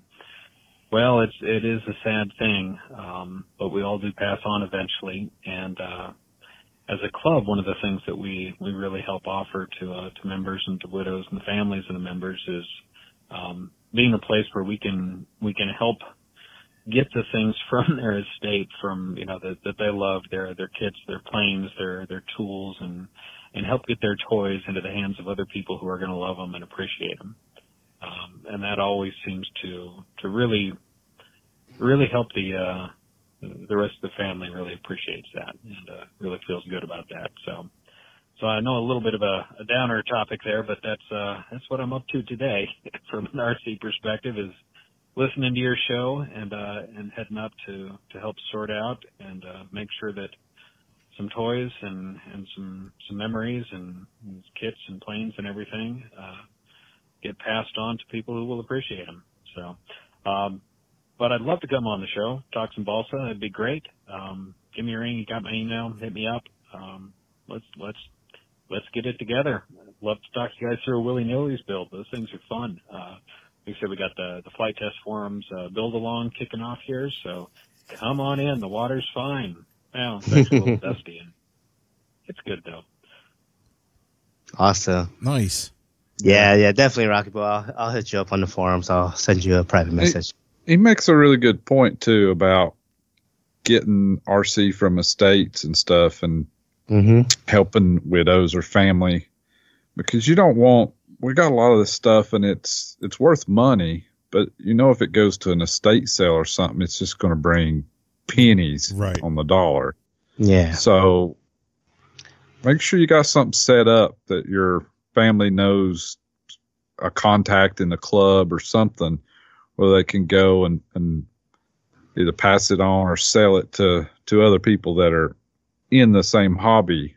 They could either pay you, you know, somewhat what it's worth, or if you want to donate it, that's cool too. Mm-hmm. But it's a shame to just see stuff just go to the wayside or be destroyed or Yeah, just thrown s- out, right? sold for twenty dollars for something that's worth, you know, five hundred, Yeah. just because nobody knows what it is or anything. Right. Right. Mm-hmm. And that's probably the last thing on their mind, you know, Sure. too, is like, uh, you know, and yeah, that's got to be a tough thing that, that he has to do. And, you know, a lot of our club presidents and club members, I know, do that freely, you know, when, when, when a club member passes away or something like that. And that's Yeah. Sure.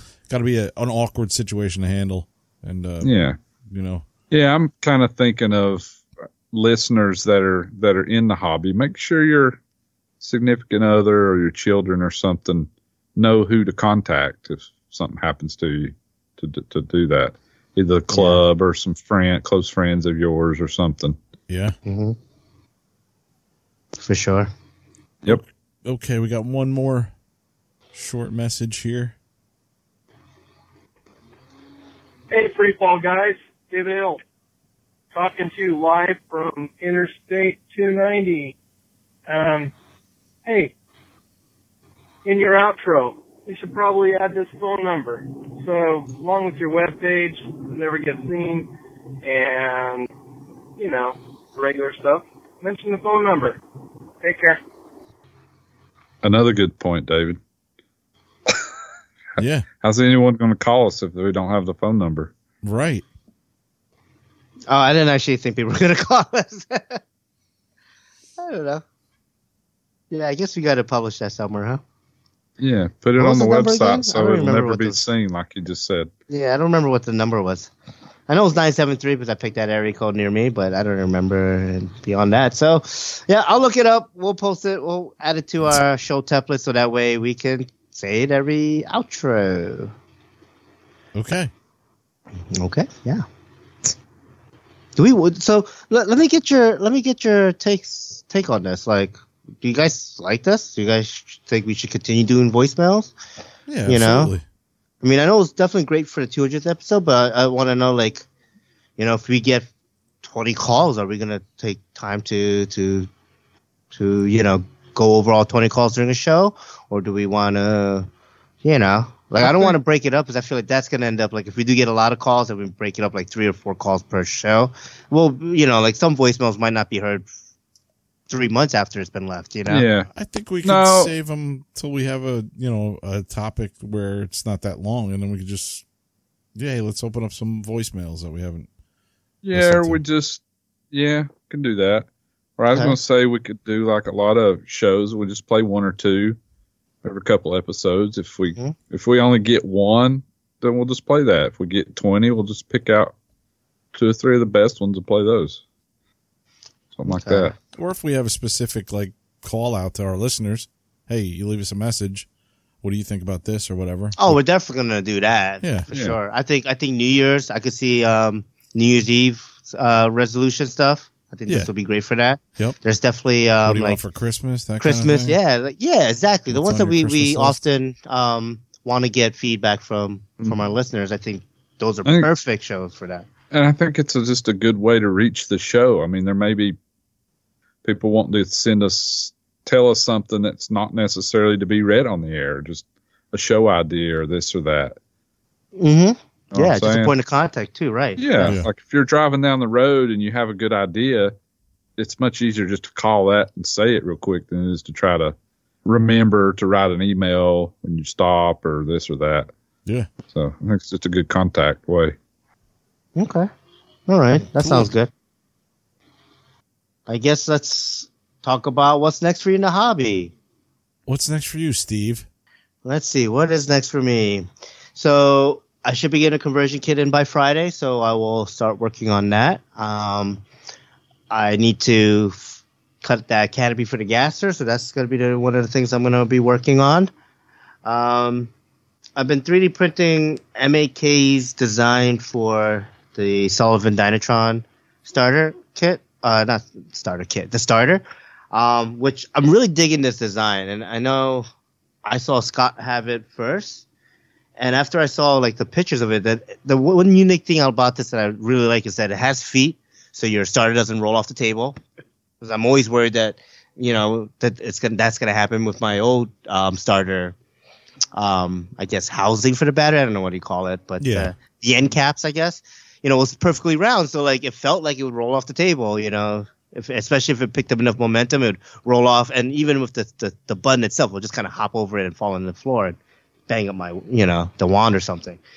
So I like that it has that, and it also has uh like a slot for your wand, right? So the Sullivan um you know starter wands can come off on the tip, and normally the the the wand is like hard mounted, and there's like a part where you could unscrew the wand and the one way bearing part, and I like that you can unscrew it and you have a place to put it because if you don't take it apart, the, the starter is like two feet long. It's it's a you know it's a long starter. So it's annoying, like for me to carry it around, and I usually put it in my battery bag, which is like an old oxy bag. But it's like I don't know. Just I feel like I'm gonna poke a battery with it or something. Like just I don't know. It just seems like it's a bad idea to have have that thing sticking out like that. So, um, so yeah, I've been doing a lot of 3D printing, and you know, if you do hear any 3D printing in the background, uh, listeners, sorry, that's me. I'm started this print job like six hours before the the show, and it's still going on with 44% remaining. So, um, yeah, that's I think that's about it. Work on some helis, get the conversion kit in, cut some shit up. Yeah. What about cool. you, Kevin? Uh, I will not be converting this weekend. I will be on call. I'm not sure if I'm going to be flying or not. We'll see what it brings. Uh, brings me. Mm-hmm. I don't know. It's supposed to be one of the days. It's actually supposed to be nice. Like yeah. Saturday or Sunday. I don't know.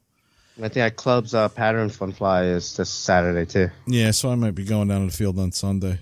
I don't know. Yeah. Uh, I was just gonna bring my helis and do the pattern. I mean, I really am having a lot of fun flying the Sbach that I have, that F- FMS. Yeah, what about that other plane you just recently bought too, right? Yeah, I I would use the Sbach though. That thing's been cutting through the air really nice with the heavier yeah. battery in it, and man, what what a nice plane it is. And uh, yeah, Mike D was like, uh, went to a swap meet and he was like, geez, I saw a couple of those. I wish you would have let me know. He could have picked me up one. I would have took one if it was cheap enough, you know? Yeah. Uh, good plane. And, uh, yeah, I don't know. I don't know what else I'm going to do. I might get the tail blades on that Glogo and fire that thing up. Who knows? I don't know. We'll see. Is that all you're missing on the Glogo? Yeah. Oh yeah, you got it, man. I got I got a whole bunch of extra sets of 105s I think. Like used sets, I'll just give you a whole bunch if you need any. Okay. Yeah, I mean, I got Zeals, SABs, and switches. So no, yeah. I got a new, I got a new set. I just oh, okay. haven't put them on. Um, so you mean you just need to bust out a 2.5 mil and actually just screw them on? All I got to do is put tail oh. blades on. Quit being main, a lazy bastard. Yeah.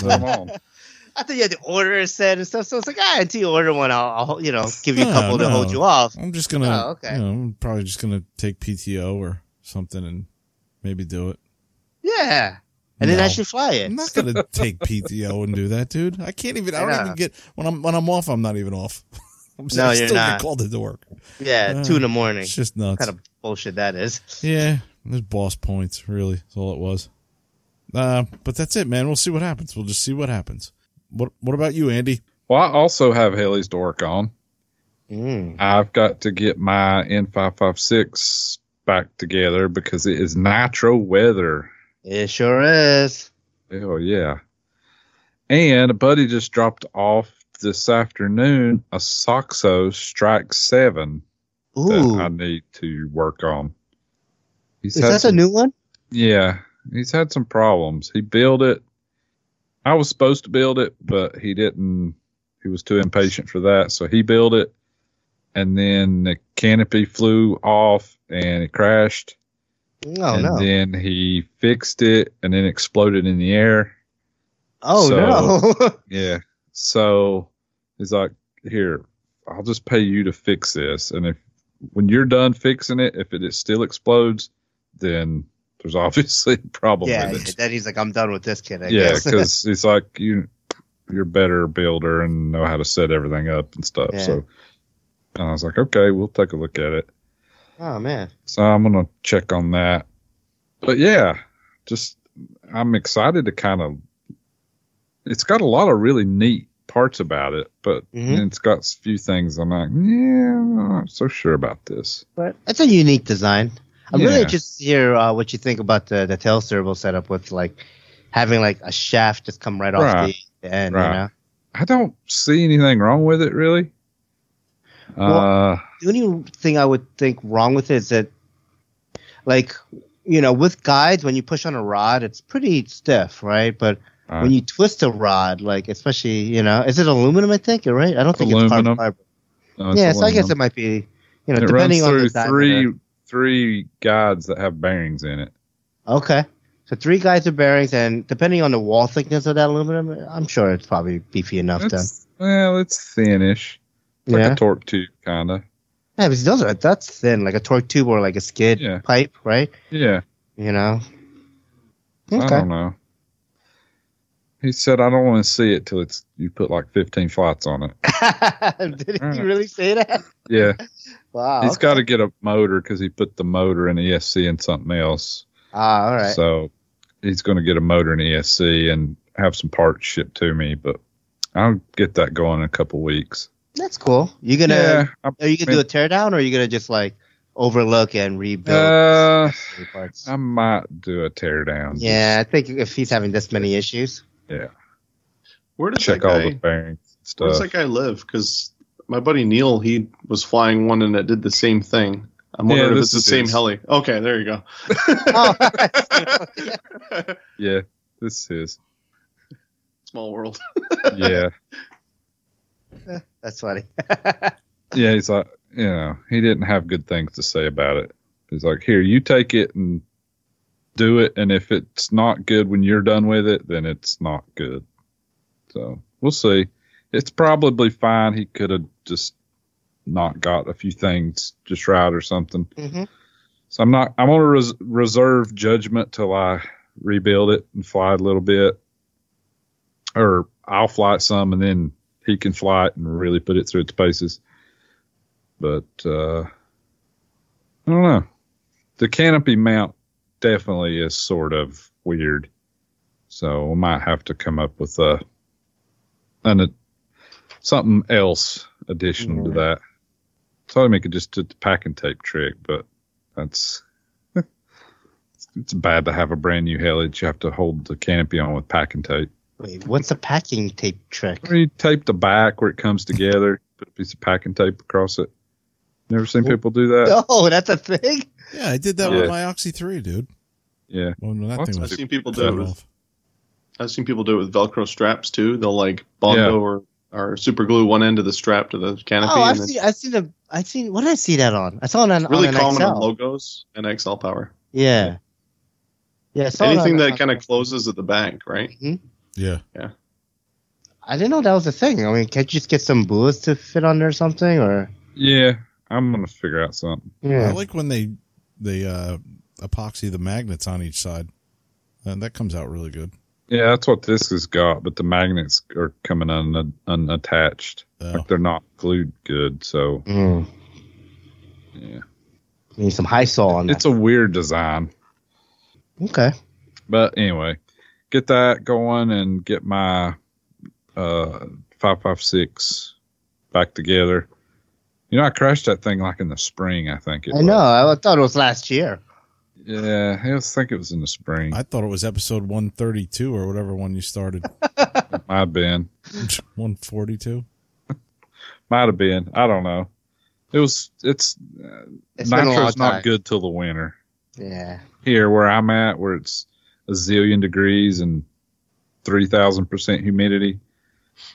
But right now it fly. It would fly fantastic because the gasser was pulling really good the other day. Yeah. Gasser pull. I mean, it's fuel weather, It cold, really is. dense. Yeah, Awesome. that's Anything all I got to do. Okay. Nah, that's it. What about you, Scott? Uh, the only thing I think I'm working on is my black nitro that went in last weekend. I'm going to uh, turn it into a Drake.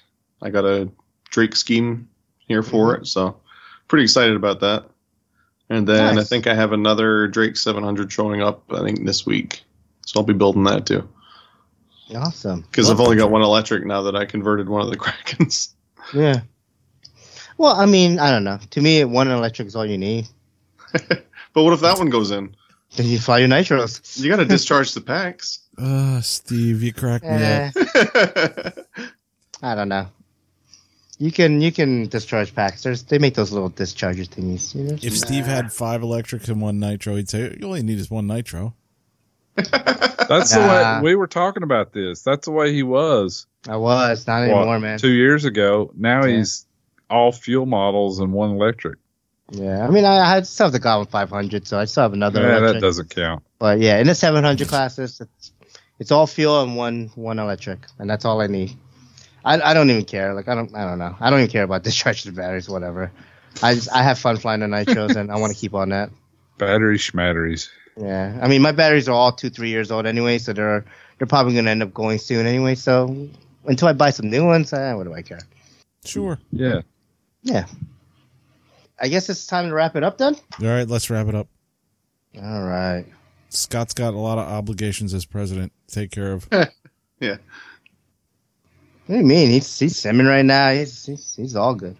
All right, Facebook likes. We are at 944 likes, and that seems to be plus two this week. So yeah, let's cue up the music here. We have RC Lab.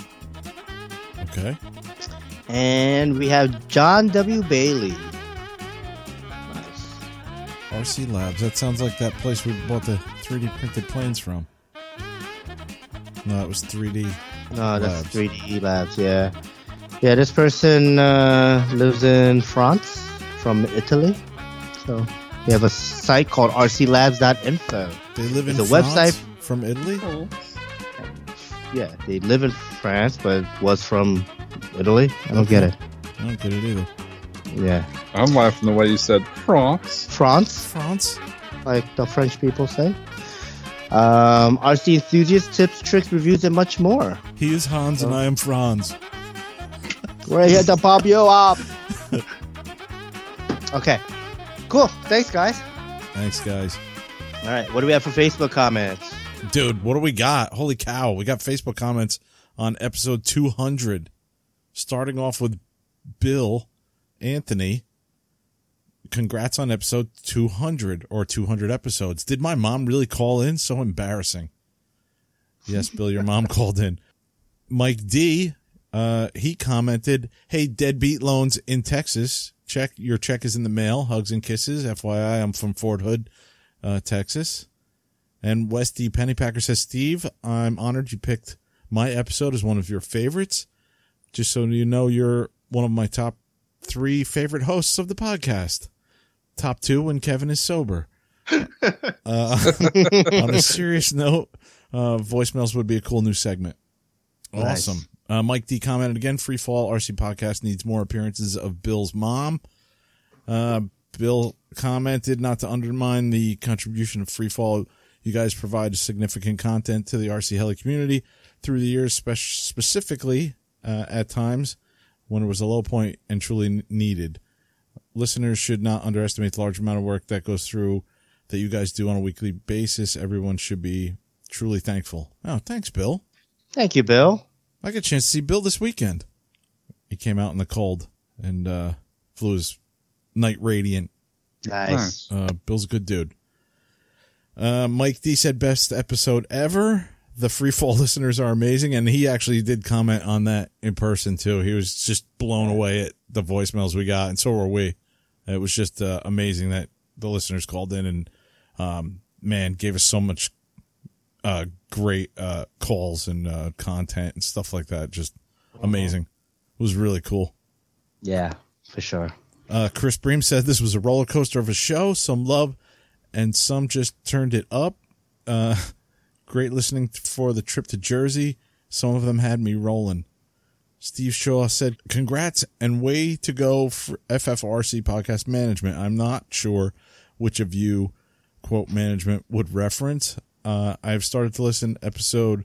I've started listening to, oh, I've started listening to episode 200, but had to stop listening to go pee. Whether it's Helis, Plankers, 3D printers, wood fires on the back 40. Thanks for so many great episodes. Uh, thanks, Steve. Nice. Thank thanks, you. Daryl Thorpe said, congrats. Richard Collins said, I bet the episode is going to be epic. Uh, yep. Uh, we thought that all along. Uh, Daniel Turek said, um, what a great accomplishment. Congrats to the show and those who make it happen. Uh, yeah, I learned his name is Tyriak. Tyriak, yeah. yeah. Okay. Yeah. What he said. Okay. I mean, that's what Kevin told me it was. Daniel Turiak. Turiak. Okay. Uh, Wes said, "Congrats, guys! Forgot to call in, but I'm old, and that's what we do." And Kevin McGrady, speaking of Kevin, said, "Congrats, congratulations, free fall." Um, that was awesome. Cool. Uh, let's see. What do we have for website comments? Uh, did we get anything website? I didn't see anything. Oh, we did. Wait a minute. We got something we from. Grey read Eagle. the one from Javier last time. I Forgot. Oh, the accuracy one. Yeah. Yeah, yeah. we kind of mentioned that. Okay. Um, there was one that we got. There was there was one that we there was some emails we got. We got one from Dave Hill, our buddy Hill the Flyer, takes care of the forums. He said we should really leave the call in line open. It was uh, a blast to just pick up and rant. And he said, just so we know, uh, behind the scenes stuff, he's been messing with show ideas document. I don't know if he mentioned this, if we, we mentioned this last show, but he did get two helicopters and one of them is a Blade, um, 230S V2 that he's going to try and get set up for that's the, cool. the Helifest. Yeah, that's great helicopter. I wasn't sure because last time he told me he had a heli set up and it was uh, one of those little toys you spin in your hand. So I was a little uneasy to believe him or not. All right, Steve, you got you want to read any Gray Eagle? Yeah, I want to also. I'm looking in my email. I remember I remember getting something, and I was gonna read on the last episode on 200, but it was it was you know we were going really long on that show, and so I was like I'll read it on the next show. I'm trying to look for it, so give me one second here. I'm kind of going long on this one too. I know, I know. He sent an email with a picture of a cat with sunglasses on. And it says, of many appreciation, said to encourage. That was Mr. Awesome. Gray Eagle. Yeah, awesome sauce, all your flavor is the subject line. It's a picture of a cat wearing sunglasses, and it says, wishing one cool cat, dot, dot, dot. So, I don't exactly know what that's for. Okay, uh, we got a form submission, and the title is "Have you seen my son?" from Gray Eagle Senior. Oh, jeez. Damn. It says, "Message: Steve, Andy, and Kevin. This is Gray Eagle Senior. I have been desperately looking for my son for months now. Someone mentioned he is known to contact you from time to time.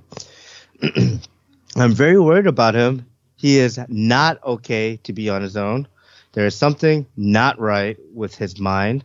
He has been properly diagnosed, but listen to him for five seconds and you can tell he needs super, uh, supervision. His mother and I love him very much and we just want to know that he is okay. Has he contacted you? Yes, he has. No, he has not. he has. What do you mean? I mean, Oh. no. I'm not getting involved. Oh, okay. Kevin's not going to rat him out. Kevin don't like getting involved in anything. He has uh, he can be immediately recognized by his gray plumage and completely incomprehensible speech. Yeah. Most of the time I'm not even sure he knows what he is saying. If you hear from him, please, please, please tell him to contact his mother. She can't sleep. She isn't eating right. She loves and misses him terribly and is, sick with worry. Oh, If he does come around, don't worry. Though he has never been very well, or really been well, he is harmless. He might behave strangely enough to scare you, but he has never hurt a soul, so far as we know. He does need help though, and should not be out on his own. If you do see him, please call us immediately and call Health and Eagle Services to come pick him up for his own safety. Thank you. Uh, thanks for the help, and we wish you all the best, Mr. and Mrs. Gray Eagle Senior. P.S. If you see an eagle approaching your RC helicopter, please land immediately. Those things are very dangerous to eagles, and most of most of us are just curious. Okay. okay. Wow. So as you're reading this, I am loading up my uh, 1911. and, uh, just in case I need to bring it with me on my trip out to the van in the morning, Oh, shit. Okay. But it has nothing to do with what you're reading. No, no, no, nothing at all. Strictly a coincidence. Yeah. awesome. Yes, that's what I wanted to read. Okay, cool. And you, you took care of the other one, so we should be good with emails, no? We got one yesterday from Gray Eagle. Yeah, yesterday the question. Yeah, we didn't read that. Okay, yeah. So let me read that. So from Gray Eagle Jr. question: If sending of electronic mail, can share please tips on helicopter RC of safety dancing? Question mark. I promise some sort of information of speaking. Permission of asking prior to of sending quality of some kind of quantity of promise. Thanks of you. Emoji smiley face icon.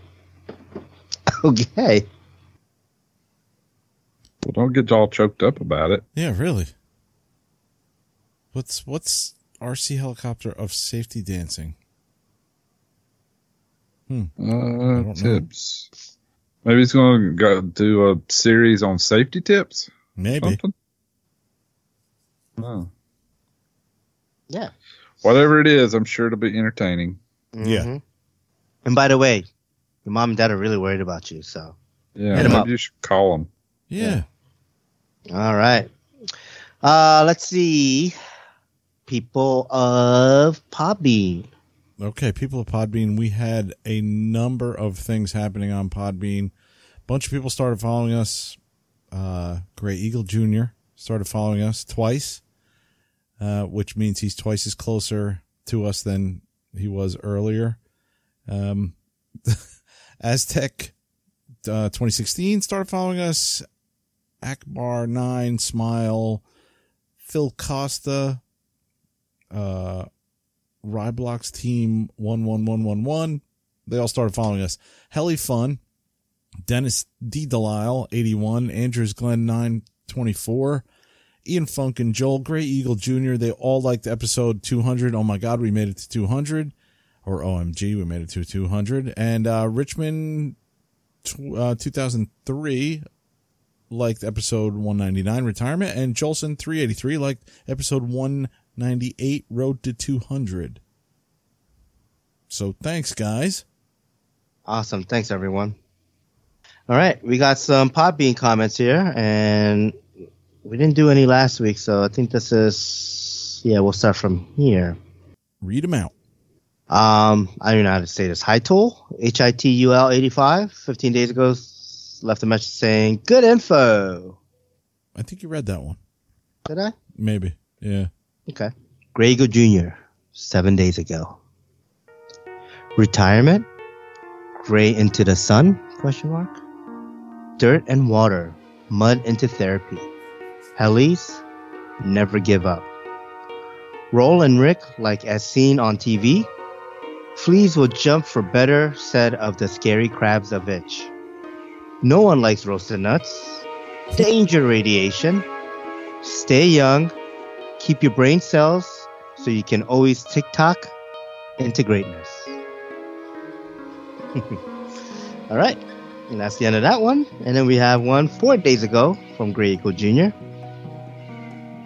Support structure will always muscle blood into all your Loctite. Before of Oxy 5 gen of interaction, blue is only is appreciation. My stepjoy will never head speed of RPM of said, hummingbird short of life, speaking words even I will unimaginable, so many, so much many. Hobby brain of good I owe all of said, soul lifting into all that smile at Sunday school all fellow merry men giving, you force adoption into family adverse diversity. For all university, only this dimension, even though, however, all unknown of the secrets, sacrifice, time, finances, great forever you all family in this glue to TikTok to making. Greatness, achievement, inspiration, family, Hobby me of glad, spin of full of spin full of bearings. And that's the end of that one. I think I, I didn't. Got, I think I got some of that. No, really, I. Uh, I mean, uh, I mean, I got the last paragraph maybe a little with the the unknown of the secret, sacrifice, time, finance, all that stuff. But I don't know. But uh, I think he was trying to say we're, you know, smoothing over the whole Heli family or RC family in general. Like, doesn't matter who we are. We're all family. We all get along. Mm-hmm. I think. Yeah, I thought that was the last part. I didn't really get the uh, step joint at head speed or RPM set having very short. I don't know. Or it was something about stop going to 7-Eleven. I don't. I don't know. something like that. right. All right. And then uh, let's see here. Ian fucking Joel said, Damn, Mike D is on a roll, man. Had me rolling, LMAO. What to say? Thank you guys. Oh, want to say thank you guys for what you do, what you all do for the hobby and the awesome content. I'm always listening to you guys at work, in the car, or while wrenching. You guys bullshitting never gets old, and I wish you guys um many more episodes. Oh Awesome. man, thanks, dude. Thanks, Ian. And then Ian, uh, I guess just after that, replied to his own message saying, "P.S. Sorry I didn't get a chance. Uh, sorry I didn't get to leave that in message in message in the voicemail. So sorry I didn't get a chance to leave the message in the voicemail. Work has been work has had me busy, but that's what you get for requesting overtime before the winter bash. Haha. Thanks guys and happy flying Ian fucking Joe. Nice. Awesome. Thanks, Ian. And let's see here. I know we have one last one. D Delau 81 says, Happy 200th, guys. Congrats. Now begin the road to the next 200. Right. Awesome. Thanks, everyone. I thought D. Delisle Yeah. was going to say, you know, on your last episode of Heliheads, you guys talked about this, and at least they got it in the right spot this time. yeah. Yeah. I spoke to him, I spoke to him on, uh, what was it, Saturday? Yeah. I was, I was kind of helping him with that whole V control issue he was having. And I was, I was talking to him on, he's like, I don't know what happened. I, I, I swore I left that for Telerotor and it showed up on yours. I was like, I don't know, dude. I don't know. it's looking that way. It's looking that way. Oh, Jeez. oh my God. All right. what do we have? Do you have any iTunes reviews? We have three iTunes reviews. You No gotta way. be shitting me. We have to do 200 episodes to get three? Yeah. awesome. Yeah, dude. All right. You ready? Yeah. Okay. The first one was on November 2nd, left by Willie Fly. Uh, and it's titled Podcast into Greatness. And it says, I discovered Free4RC two years ago. I do like listening to fellow hobbyists talk endless heli content. Yes. Do I fly helis? No. I'm a planker, aka balsa wood bloodbath.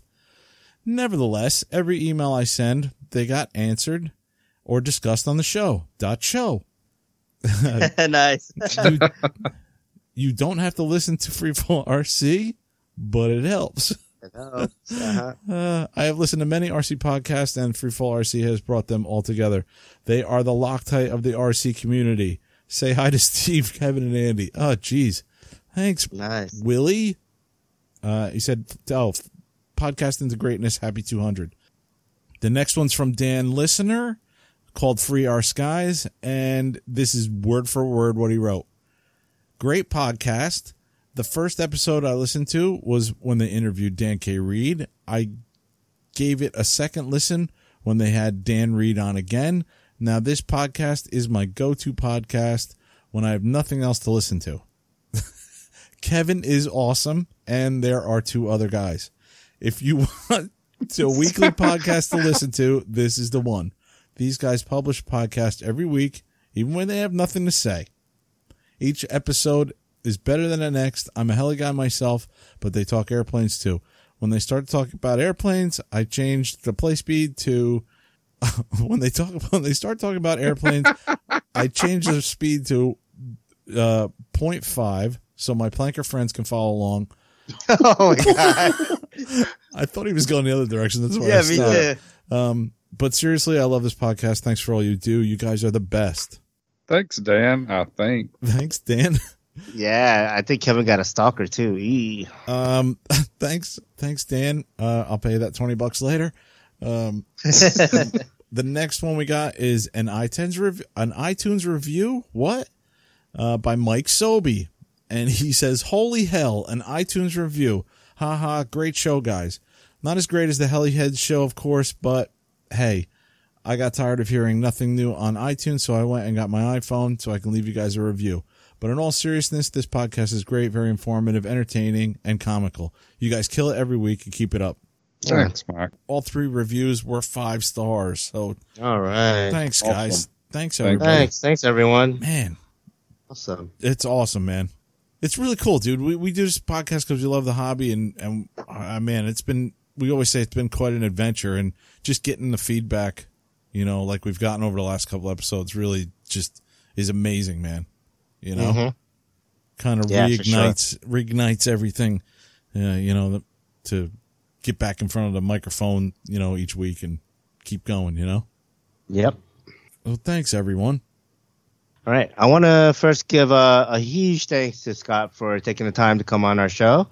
Um, We're we're like three hours into the show now, or a little over three hours. So it's definitely been a long uh, show. So thanks for uh, sticking with us. Thanks for having me on, guys. Thanks, yeah, Scott. anytime. Yeah, and let us know if you do any cool projects like you did with the Kraken. You know, if you have any new brainchilds in your mind, you know, we'd love to uh, talk about on the show again. Yeah, let Yeah, us know once you design that uh, Kraken gasser. Yeah, I'll send a uh, I'll send a video over to you so you can go. Oh, cool. cool, nice. yeah, thumbs up. Shit. Send it to me, Scott. I'll say really cool. Excellent. Extra words. You'll be like, really cool. What am I looking at? Really cool. awesome. All right. So, drop us an iTunes review and we'll read the review in the next episode. Call us at 973-936-8936 and leave us a voicemail. Email us at free4rc at gmail.com. Like us on Facebook, facebook.com slash free4rc podcast. Check out our webpage, free4rc podcast show. That show. Say hi to Chris Rybert. Hey, Chris Rybert. Hi, Chris. flight test forums off the field audio and video production other than flight test podcast free 4c podcast say hi to our forum manager david hill aka hill the flyer Hey, Dave. Hi, David. All right give our fellow podcasters a listener uh, a listen telerotor podcast That is Mike, Robert, and Mike. No. And and Oh, and ah, damn it, why do I always forget him? And uh Rich. sorry, man. He is new. Rich. yeah want to congrats rich for being on the show full time now uh bkrc podcast That's um uh Bert and Kyle. rc roundtable That's Fitz Terry and Lee. I, I love how the heli heads are like RC Roundtable. Yeah, I know those guys because they say it on the show every time. Yeah, exactly. Yeah. The Heli Heads podcast. The Heliheads is Kevin, uh, Dan, and Mike Sobey. Yep. Uh, let's see. Skids Up That's Frank, Javier, Scott, and Javier. And Paul. Huh? and Paul. Wait, Javier's on there two times? Yeah. Okay, never mind. All right, make sure you check out High Voltage too. With Bobby Watts. yeah. Has he been producing episodes? I kind of fallen off. I think His he's done one lately. I haven't He yeah, I don't think he has. Been busy. Yeah. I've been too busy watching the Bill and YouTube channel. Yeah.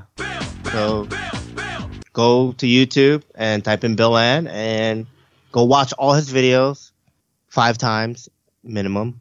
And, And, go to Bill and too. And then go to Bill Ann too. It's not just for when you're doing number two. You can watch it off the Oh, off the can. You don't have to watch it while you're on the can. Yeah. I, in all then. seriousness though, dude, I, I watch more you, YouTube than anything else anymore. I watch like one show, and that's it. YouTube has gotten so much better than any broadcast television. I don't know All about that. Uh, dude, I said it, and it's in stone. I mean, That's it. See you Yeah. next time. yeah. So yeah, go to Bill's channel, give him a subscribe. You know, uh, one of them notification bell thingies or Yeah. whatever. You know, click on those buttons that are by his page. I don't know. Leave a to do. comment on his video. Yeah, leave a comment. If he gets enough subscribers, he can eventually move out of his parents' house. So do that. nah. Yeah. ain't gonna happen. No. Well, there's always hope. There is, I guess. Again, I want to thank Scott for taking the time. Come on the show. Thank you. Wanna, Thanks, Yeah. Scott. thanks.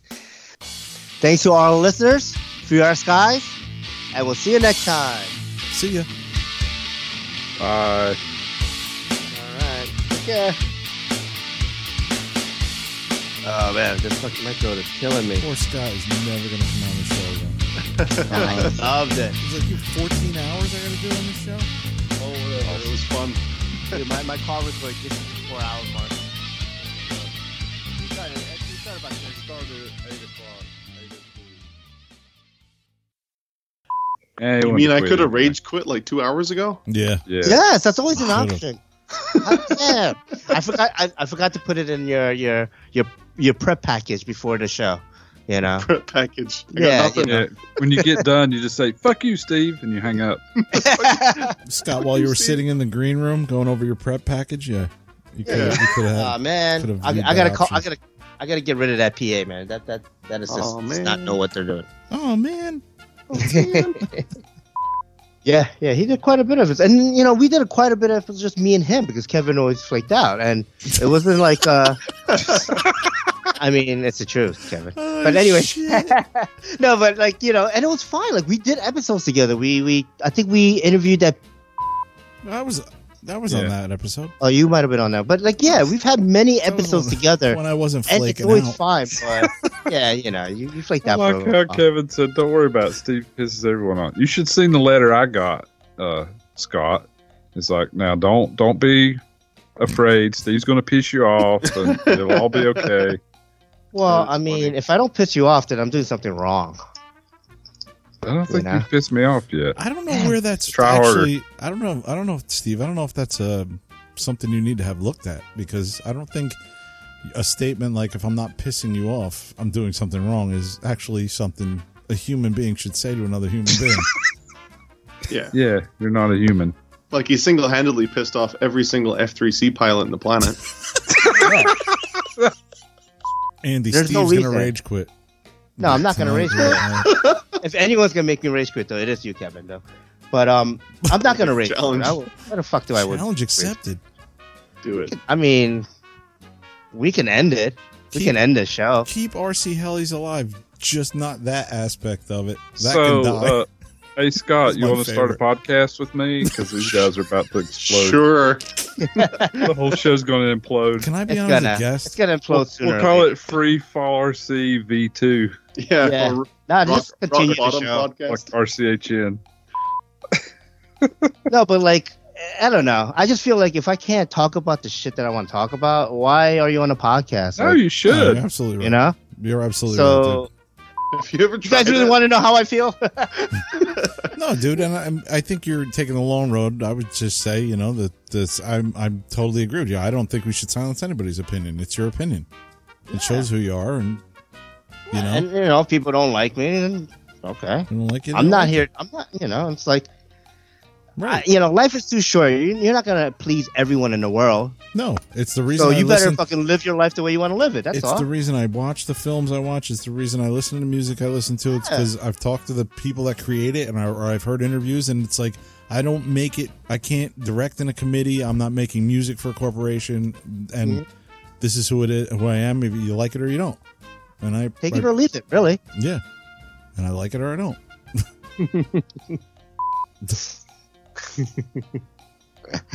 All right. Are you Simmons, Steve? No, I'm just hacking a lung out. Okay. Oh man. I hope you feel better. Thanks. I gotta go to work tomorrow too. I'm like, damn man, are they gonna be like, dude, what the fuck you doing here? Get home, go home, go. We're, we're, we Call- have a very, uh, you know, we're a very open company, but when it comes to sickness, they're like, work from home or take the day. Like you get unlimited sick days. There's no reason for you to come to work if you're sick. It makes sense too, because if you Yeah. take out other employees with your illness, Exactly. yeah, they're Yeah. gonna lose more time. So Yep. Yep. But screw 'em. It's just a cough. I got this. Hold my beer. Steve. or take a sick day and go flying I can't do that again. again. Again. No, no, no. I, no, I, haven't every done- Monday. I don't take a sick day. I do take a PTO day, like an actual, you know, benefit day. Um, like this past Monday to go flying. Yeah.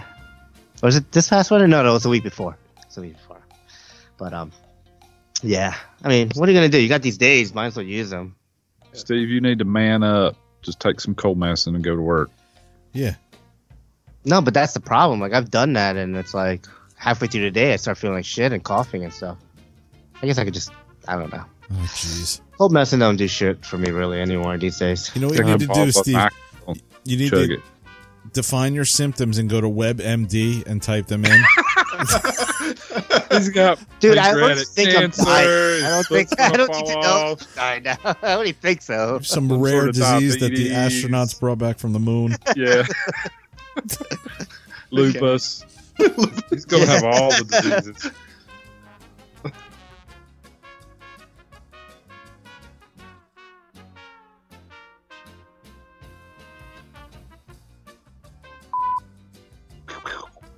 Wait a minute. What is that? Is it Windows time? No, this, uh, it's this. ah, there we go. There we go. Awesome. Oh.